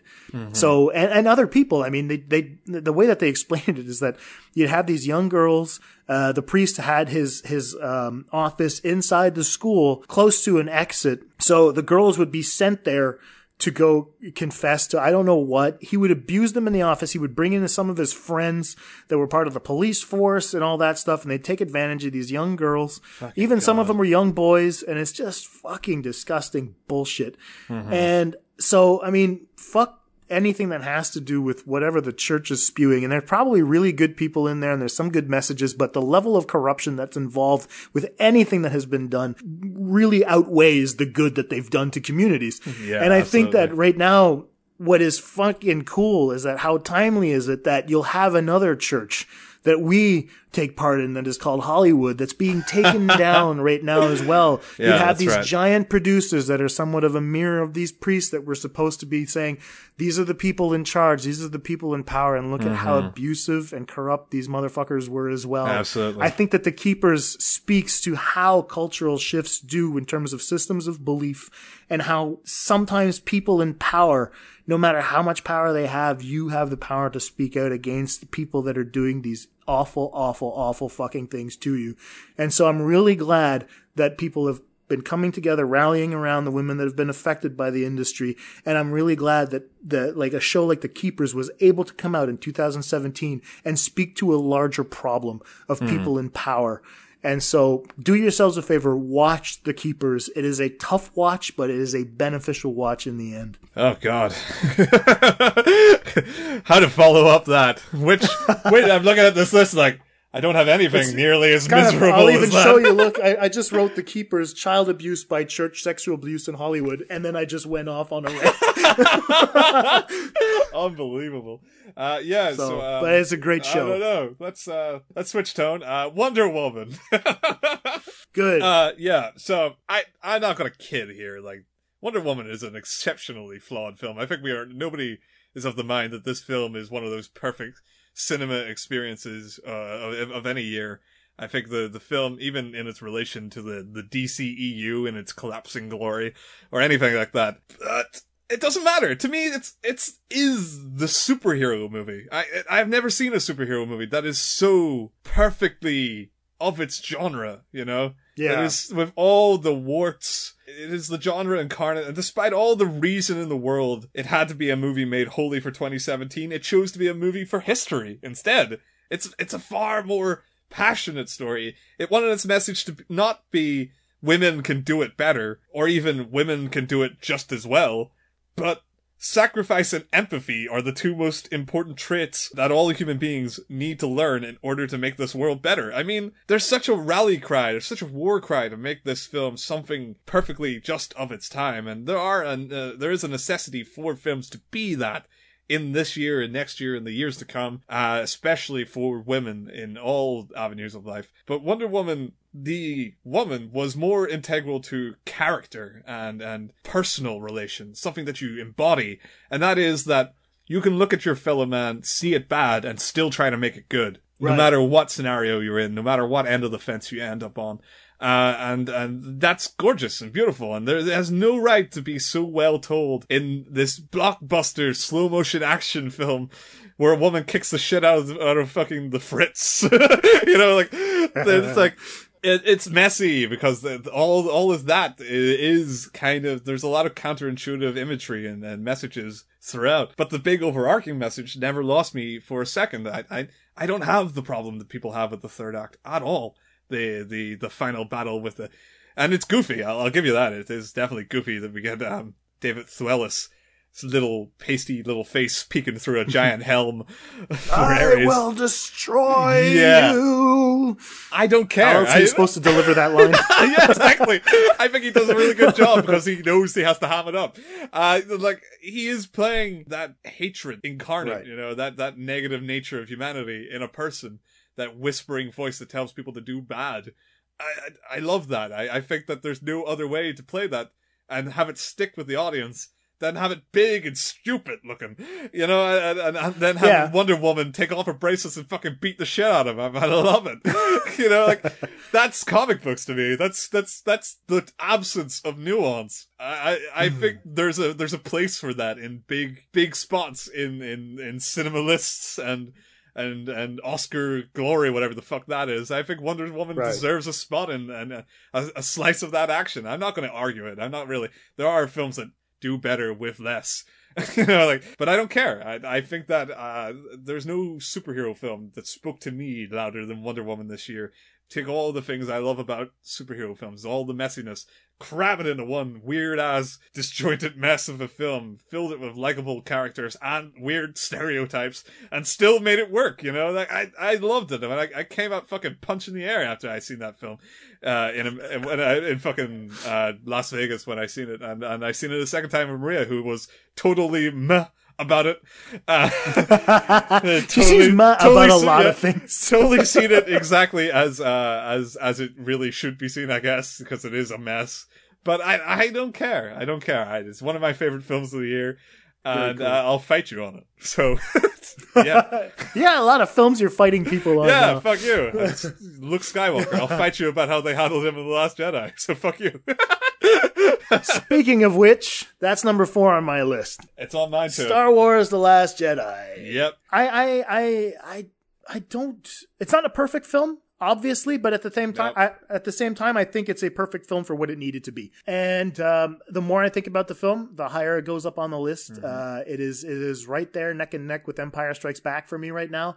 I am high on on what's been done in this movie. I'm very glad because it's a promising direction for for where Star Wars can be headed. And like I said on the episode itself, it's part of a, a religion that I believe in, that I love, uh, even if Lee thinks it's stupid shit.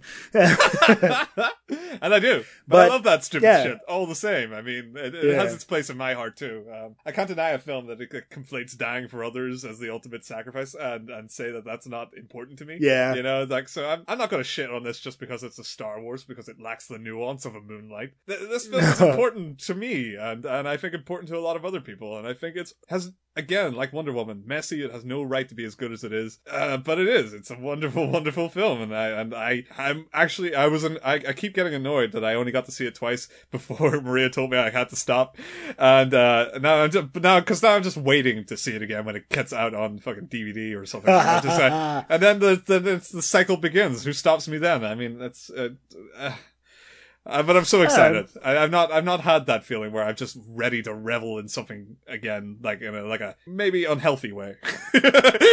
Yeah, I agree with it. I've seen it four times, like I said, and I'm planning on going back uh, maybe once or twice. And the only reason I'm going back is not only because I love the movie, is because I won't have the chance to experience it on a big screen like this again. You know, going to see it in IMAX here is just such a wonderful, wonderful experience, and I want to have that again before I'm condemned to watching it on my TV screen at home. You know, and so I, Yeah. this is giant space opera battles, so much conflict, and it looks great and.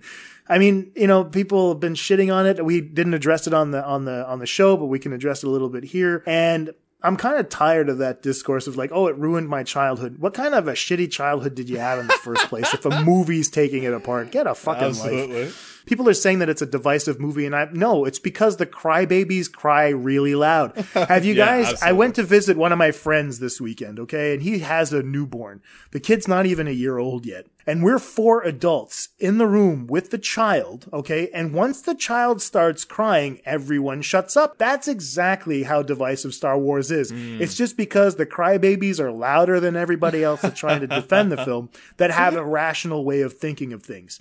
So if you think that Star Wars has ruined your childhood, go away. Just leave Star Wars to the people that are actually having a good time, mm-hmm. okay? Or better yet, watch the ones that please you. Just shut the fuck up. No one cares. Okay? I had a great time watching it. You had a great time watching it. It's a fucking movie. If you Hmm. don't like it, don't watch it. Don't go out and start being completely insensitive. Just because you have a computer and you can type these things doesn't mean you should do it. And that's the problem oh, God, with having yeah. an opinion now.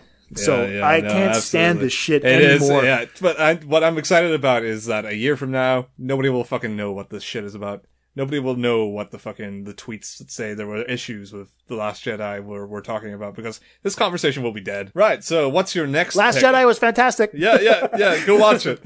Next, uh, what's your what's your next pick, Jason? Okay, so my number three is Mother. Mother was an honorable mention that I politely didn't bring up because I knew the absence of it in your honorable mentions meant it was somewhere high. I, I love this fucking movie. The more Uh, I think yeah. about it, the more I had a great time. And uh, I've rewatched it three times since. And Jesus Christ, is it ever a fun, fun, fun, fun movie? Yeah. It is demented and is demented in all the right ways that is going to tickle my brain. The same way as I really enjoyed Good Time, I enjoy Mother unabashedly that way. Is there a, a really strong message into it? Is it a little naive? Sure. But it's the way that it's made that's just so much more fascinating. And I had a great discussion uh, with you about it as well. It was a show that uh, we got a lot of. parts of the film. I think that Yeah, because yeah, it's yeah. so hugely interpretive and because of how people reacted to it, like to face it, it was so positive to see people engaging in it in a way to try like. Uh, I know how to fucking work it out, or I know, it, you know, it was like a puzzle for people.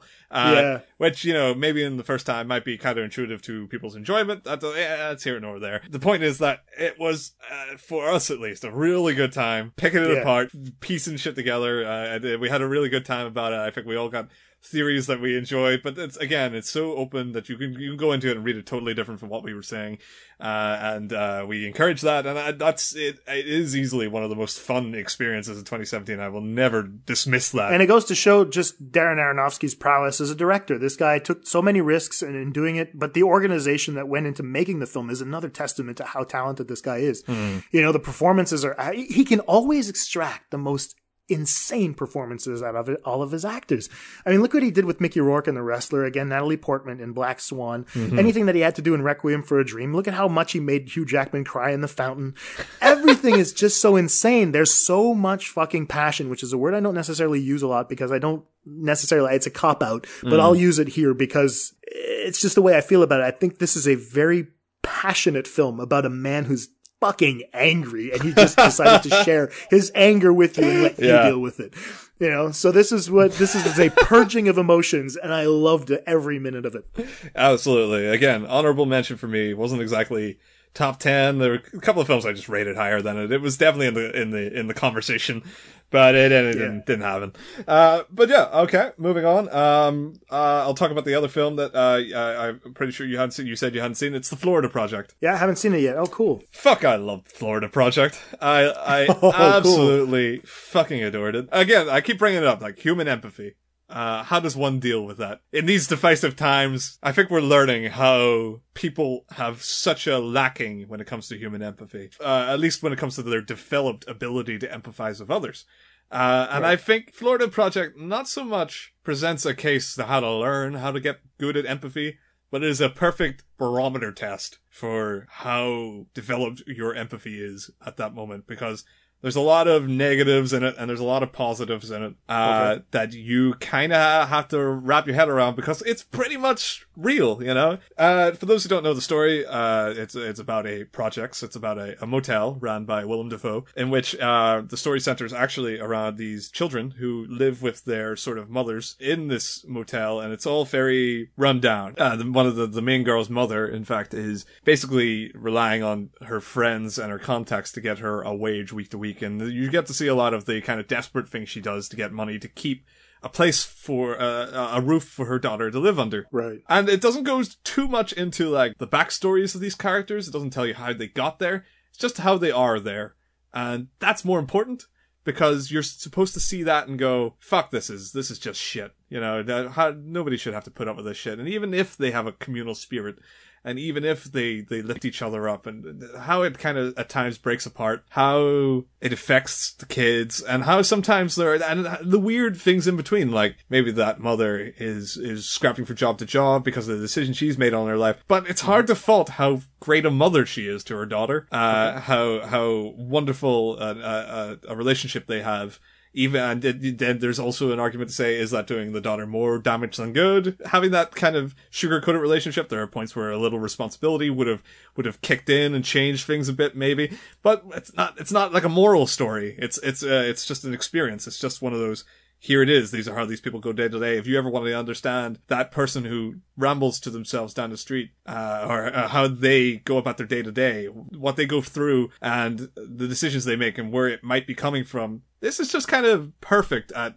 summarizing that insider view, uh, Right. in such a way that I believe doesn't sugarcoat anything. And on top of that is mostly wanting you to sympathize or at least empathize with these people to give them a little piece of, give them a break, you know. Yeah, the, these these are Okay. usually the people in society that rub people up the wrong way, and uh, people don't take the time to actually think about them and their lives and how they get to where they were, even though they're assholes to you. Right. And uh, you kind of maybe we could do better, maybe they could do better, maybe it's the system behind it all that's forced them to be in this position.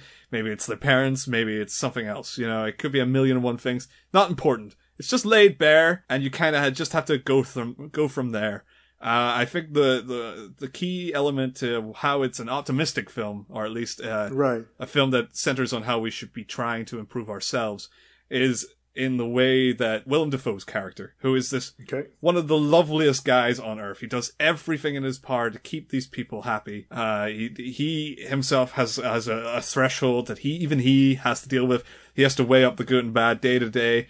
He's just in the worst position you could ever imagine somebody being in. And Right. he puts, he does put a smile on it and he does get on with it because it is where he is and it, it is what he does and that's just his life and he's a good person and he wants to reflect what is a good person in these crazier, hard to define times. I, it's just, I, I could never make a film like this. I could never write a film like this. I could never see myself a part of a film like this. Uh, but I, I admire it so much and I, and I loved how it ends and I loved the characters. I have so many fond memories of it and I love Willem Dafoe's character most importantly. It's a great scene where he tackles a shady character who approaches the kids.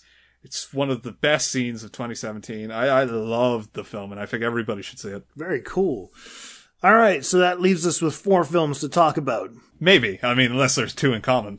uh, so I don't know. Do you want to shoot first? Do I shoot first? Because my, my the last two I have to talk about are pretty much neck and neck. They're tied uh, Hmm. because I, I react to them differently. Mhm. One gets me a little bit more emotional, whereas the other one gets me a little bit more excited uh, with regards to uh, film craft and how the message is is is shot out. I'll I'll And so I'll spoil it now. These are the exact right. same two remaining films on my list. no way. Yeah. Okay. all So, right. That's awesome. I already know what you're picking. So uh so oh, very cool. Take us so away. what do we go for? Okay, take us away. All right. Well, the two films that we, I guess now anyway, now that I know, because I remember showing, I showed you and you didn't tell me what yours were. So now Yep. this is even better.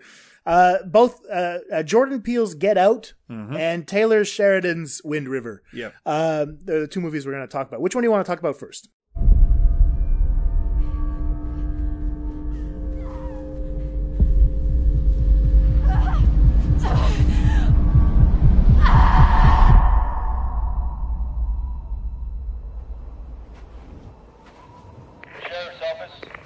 I need emergency assistance. What's your location? The Wind River Indian Reservation.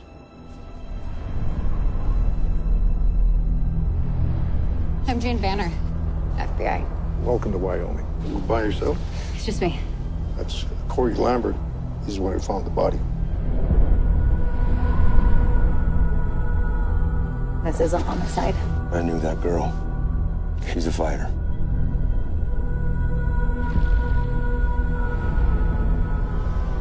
They have six officers to cover an area the size of Rhode Island. Maybe you can help. I only know what the tracks say. What is it that you do again? Hunt predators. So why don't you come hunt one for me then?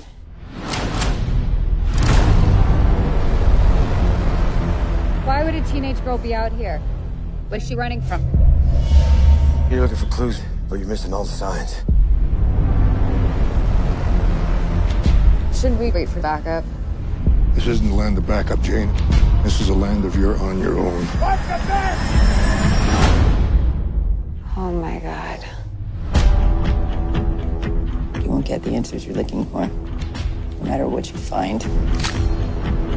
Why would your daughter run from home? I don't know why. She didn't tell me. Out here. You cannot blink. Not ever. This place. Look what it takes from us. What it took from you. I got lucky. Luck lives in the city. Get your hand off that weapon!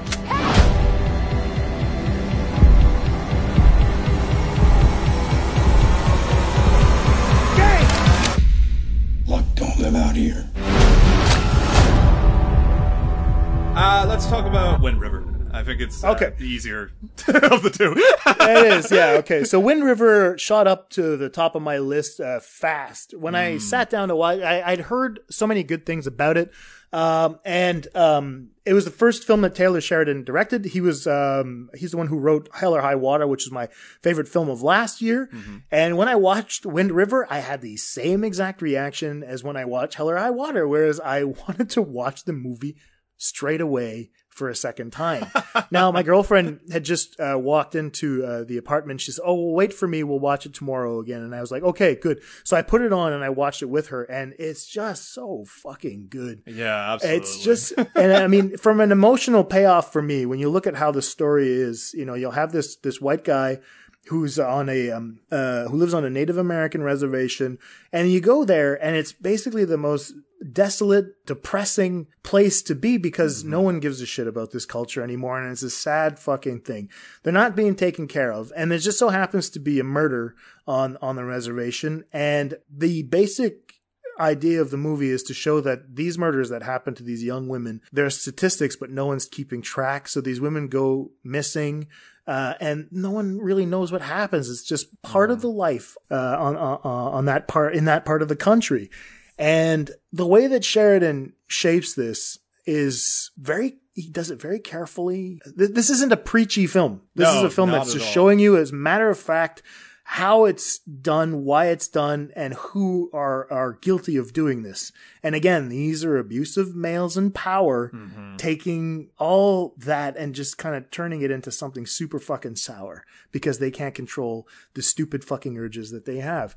So Wind River is is uh, Jeremy Renner plays a hunter, and that's exactly what he does in the movie. That's he tries to hunt down who is responsible for this young woman's murder. Mm-hmm. And the FBI agent played by Elizabeth Olsen just just goes to show, you know, how they they send the the closest recruit uh, of, with the FBI just because, you know, why would we send someone that's actually really well trained and Hmm. you know, investigating this type of thing? We're just going to ch- send you the person that's just out of the academy, that's kind of in over her head, that has no real rapport with And I any mean, of the individuals there. Again, I would be against that sort of narrative where they, they portray the woman as the weak person in this. But again, it, Yeah. it is totally overshadowed by the fact that there's so much about strength and particularly female strength in this film. Yep. That the, the, the fact that this is a woman is just to show the culture in it, in and of itself that they don't train these women. Uh, they don't tap into that strength in that bureaucratical uh, hierarchy that is the FBI or those federal bureaus or so on. They they don't actually take on and, and, and evaluate properly what each person is capable of because we see it in a lot of cases. Elizabeth Olsen is as for someone with a very lack of training play someone who has a good amount of instincts in her Yeah. to keep uh, at least for survival and investigation and just her training is what it gets keeps getting in the way of her it's it's more that part of her personality but i think even just regarding the film uh, it, the, the greater message like that it's, it it almost reads like a thesis on strength you know um yeah man. both pro and con like the, the pros are like camaraderie and friendship and kinship and bravery and love and intelligence Family. and Family is a big family part is a it, too. huge one and nothing is sugar coated it's really it's a very mo- uh, like bitter and sorrowful story with these people have to Yeah. brace hard against hard times and god there's so much empathy going around it kills me it, yeah as you were saying juxtaposed to that is like the negative of strength which is like that bureaucracy that doesn't see anything because it's too powerful, and the uh, Yeah. the toxic masculinity portrays the wrong kind of strength, the physical empowerment over the mental or the intelli- intellectual or the empathetical.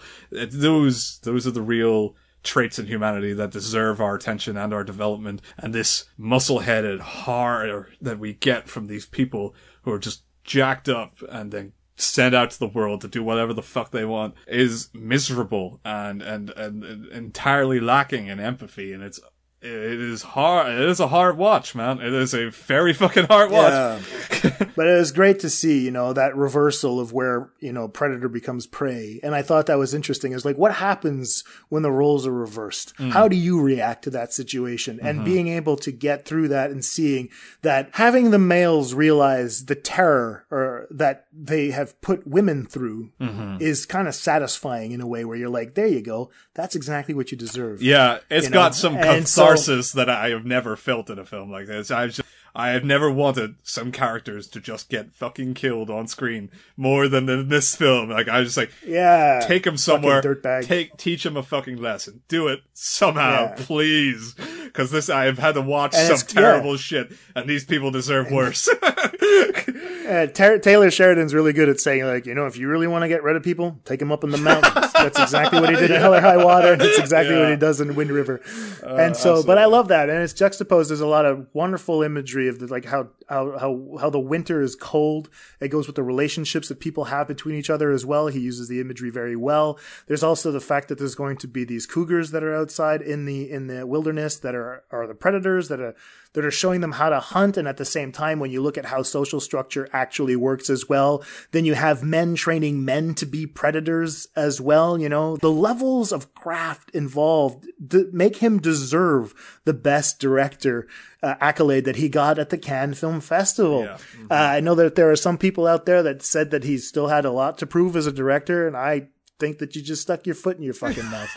and so I really, really think that this is a solid film. If this is where he's headed and this is his beginning as a director, I mean, crazy. hell, I- you can't. absolutely. Yeah, What a He- he's only park. on par. Look, Yeah, look at look at Jordan one. Peele. We're talking about first time Two directors this year. yeah. Greta Gerwig is with Lady Bird as well. This seems to be doing a great time. Kevin Phillips with Super Dark Times. Now we've got Jordan Peele and Taylor Sheridan that are actually. Jesus fucking Holy Christ, shit, this is great. Know, it's it a is. fun little revolution that's going on right now. So watch Wind River, Wind River. buy it, watch it, Own watch it, watch it, watch it, watch it. Love it. No, I've, that's we've said it. So get out. You got your toothbrush? Check. Do you have your deodorant? Check. Do you have your cozy clothes? Got that. What? Do they know I'm black? Should they? You might wanna, you know. Mom and Dad, my black boyfriend will be coming up this weekend. I just don't want you to be shocked that he's a black man. I ain't never seen you like this before, bruh. Meeting families, taking road trips. Don't come back all bougie, man. Come back, get your damn pants up to your damn stomach.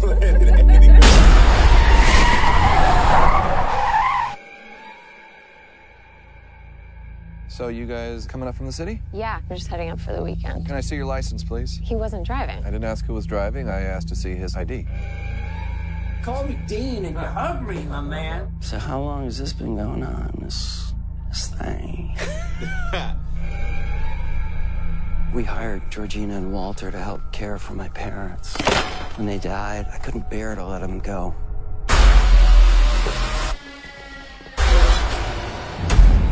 Do you smoke in front of my daughter? I'm gonna quit. She'd take care of that for you. How? Hypnosis. I'm good, actually. You ready for this? I'm back in the beat. So look, I go do my research. Apparently, a whole bunch of brothers been missing in this suburb. But it's cool. Bro, how you not scared of this, man? Couldn't see another brother around here. Chris was just telling me how he felt much more comfortable with my being here. Get out. Sorry, man. Get out! Yo! Rose, we gotta go. Is everything okay? Rose, the keys. Just get the keys. I don't know where they are. Rose? Sink into the floor. Wait, wait, wait, wait, wait. Sink. Mine is a terrible thing to waste. Terrible thing to waste.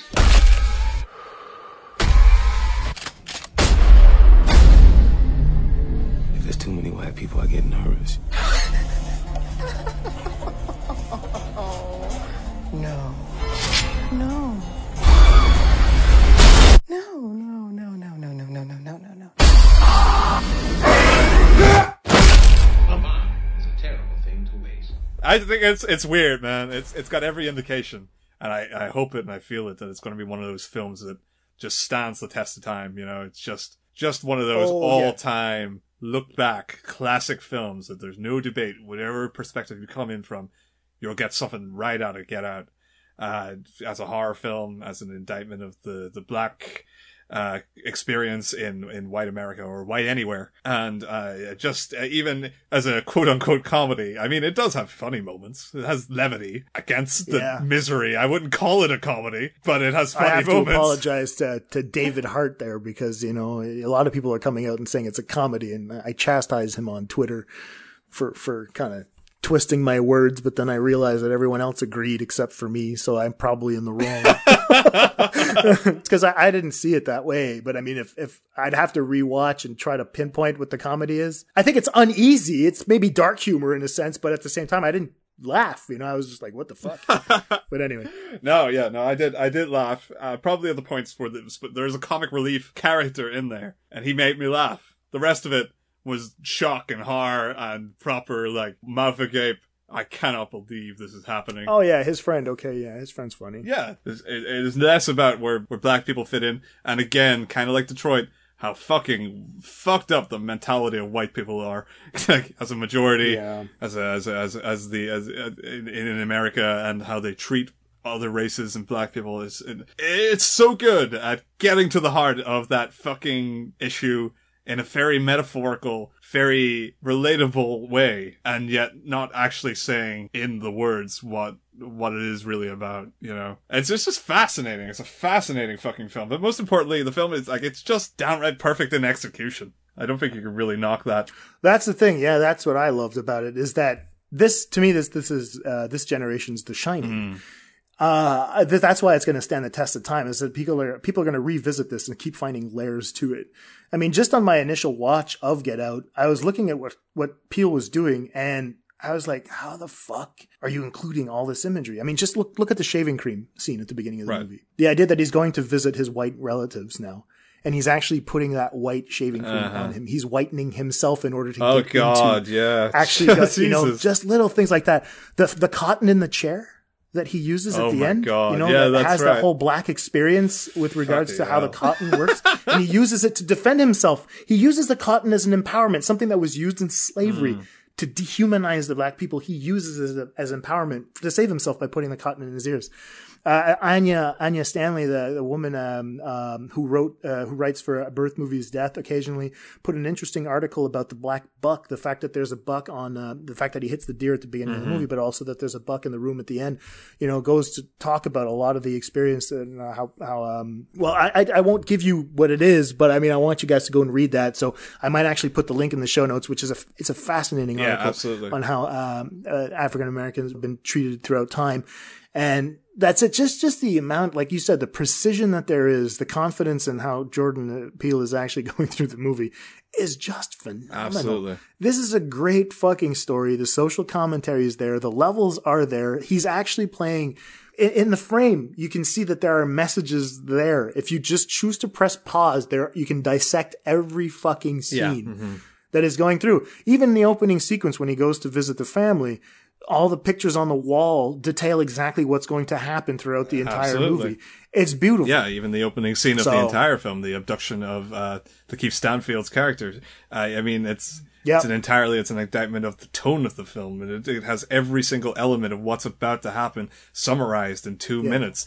Uh, it's it's just so fucking good. It's it's like surreal and absurd, and it, it is funny, but it's dark and it's scary as balls, and it's a great concept, and it works on too many levels that it's kind of like it is the making of those classic films because you look at those classic films and say, how did they get it all so right? And Get Yeah. Out is exactly that example. How did he get it so right? And that's the funny thing is, I can't find a fault in it. No. You know, it, it is a it, to me is a perfect film, even down to the sound design. Just how What what what reaction did you have when you heard a fucking spoon clink in Yeah, a goddamn fucking cup? yeah. After that, you're just like, oh shit, even the, what even the, the, fuck? there's a, Just there's a that noise, sound. or even almost an absence of noise when you fall into the sunken place. That boom, and Yeah. it just hits you in the pit of your heart, and you just feel that you go with them, and you're just looking at it, but you know that it feels like zoning out and being out of your body. It's just beautiful. That's so many great touches. How? How? Yeah, I mean that that takes. I don't know how long it took him to write this, and and how he was basically on set thinking, okay, this is what I'm saying, but this is what I'm showing. Because there is a, a fun divide between what's actually being said and shown, and it's great mm. because that's how how the levels work. It's just so fucking creepy. When you watch it again, you see that he kind of peppered out throughout the entire fucking main narrative little clues as to what the hell's going Yeah. on. Just the way that the dialogue is shaped, and you're like, I, I, I can't even find that in most films now. That's how good this movie Mm-hmm. is. So yeah, Get Out. I mean, nothing but praise. Nothing, Nothing. but praise. Yeah. The same thing for Wind River. Uh, They're tied neck and neck, but for very different, different experiences for me. One has got me more on an emotional level, and the other one's got me more on on a on a on a cinematic level where it's just just prowess. yeah, on display. absolutely. so we did it. We we somehow got through it. Top ten. Yeah, man. But that's it. That's it for us, man. Uh, 2017 was a really good year for movies, Absolutely. and I'm looking forward. I have so many movies to look forward to from 2017 that I haven't seen yet, and I'm really looking forward to seeing that. A personal shopper like Three Billboards, Florida Project is probably one I'm going to watch this week, and you know, sadly, it won't make my list because Too late. I won't have seen it. Yeah. But I'll tweet it out. Ah, just replace number four or five. Doesn't matter. We'll see. yeah. Or didn't make the cut. Either way, it doesn't matter. so the run the rundown for me the ten spot will have the post and call me by your name then it goes to good time icarus super dark times dunkirk the keepers star wars the last jedi mother get out yeah. those was the Amazing. order. I have no particular order. This is just a random collection of 10, so don't read too much into it. I printed them out on a page. I jumped about, so like literally this is just a list, a collection. Wind River, Star Wars The Last Jedi, Florida Project, Song of Granite, The Red Turtle, Manchester by the Sea, Moonlight, Get Out, Wonder Woman, and God's Own Country. Uh, yeah, so check out all of those. They are super great. that's it. So uh hope you guys enjoyed the breakdown. We hope the show is not too long. It uh, will we had a great time uh, so far in 2017 so that's it. Look, here's to 2018 we already have a show out on star wars last jedi. Go, go check that out obviously. And uh, that's it. Lee and i are going to be taking a break for a while. We don't know what the hell we want to talk about uh, next. Uh, we still have the guillermo del toro retrospective that we have to finish. But we like i said at the beginning i need to clear my head. I have to find other things to do i need to shape up my uh, my apartment i make it look nice and whatnot so i want to put m- movies on the back burner for for a little bit just so that i can kind of recenter myself and come back and ready to attack uh, something that's going to be coming out sometime in february Yep, same here. so that's it for us this week. Uh, be sure to follow Atlantic SC on Twitter. Go like our Facebook page. Follow us on Instagram. We'd love to get your feedback there. We post a bunch of stuff there as well. I, we, you know what? We haven't had a review on iTunes in a long time, or even on SoundCloud. We'd love that if you guys would leave us a review. Yeah, It'd be cool. fun. You know, get a couple of things that you guys haven't offered us up a Christmas present yet, or a Happy New Year's gift. So that'd be really awesome. I'd love that. Yeah, Yeah, yeah. that'd be great. Just a couple of reviews. That'd be great. We haven't had a review in a long time. So Even if it's hateful. but uh, that's all I'd ask. I know we're not supposed to ask too much from our audience. and I don't think we do. Maybe patience because our shows are long. Yeah, that's true. that is true. But other than that, that's it. My name is Jason Michael. I had a great time. Lee, where can we find you? Um, you can find me on Twitter at Lee Paul Brady, same on Instagram, and and then yeah, just follow the, the site at Atlantic SC or the website AtlanticScreenConnection.com. We've got stuff there. Coolio. So, thank you very much to everyone uh, who's been super kind to us this year, and fuck you to everyone who hasn't. Happy 2018, and we're going to see you guys sometime soon. We just don't know what our return date is. So, stay tuned. Love you all. Bye bye.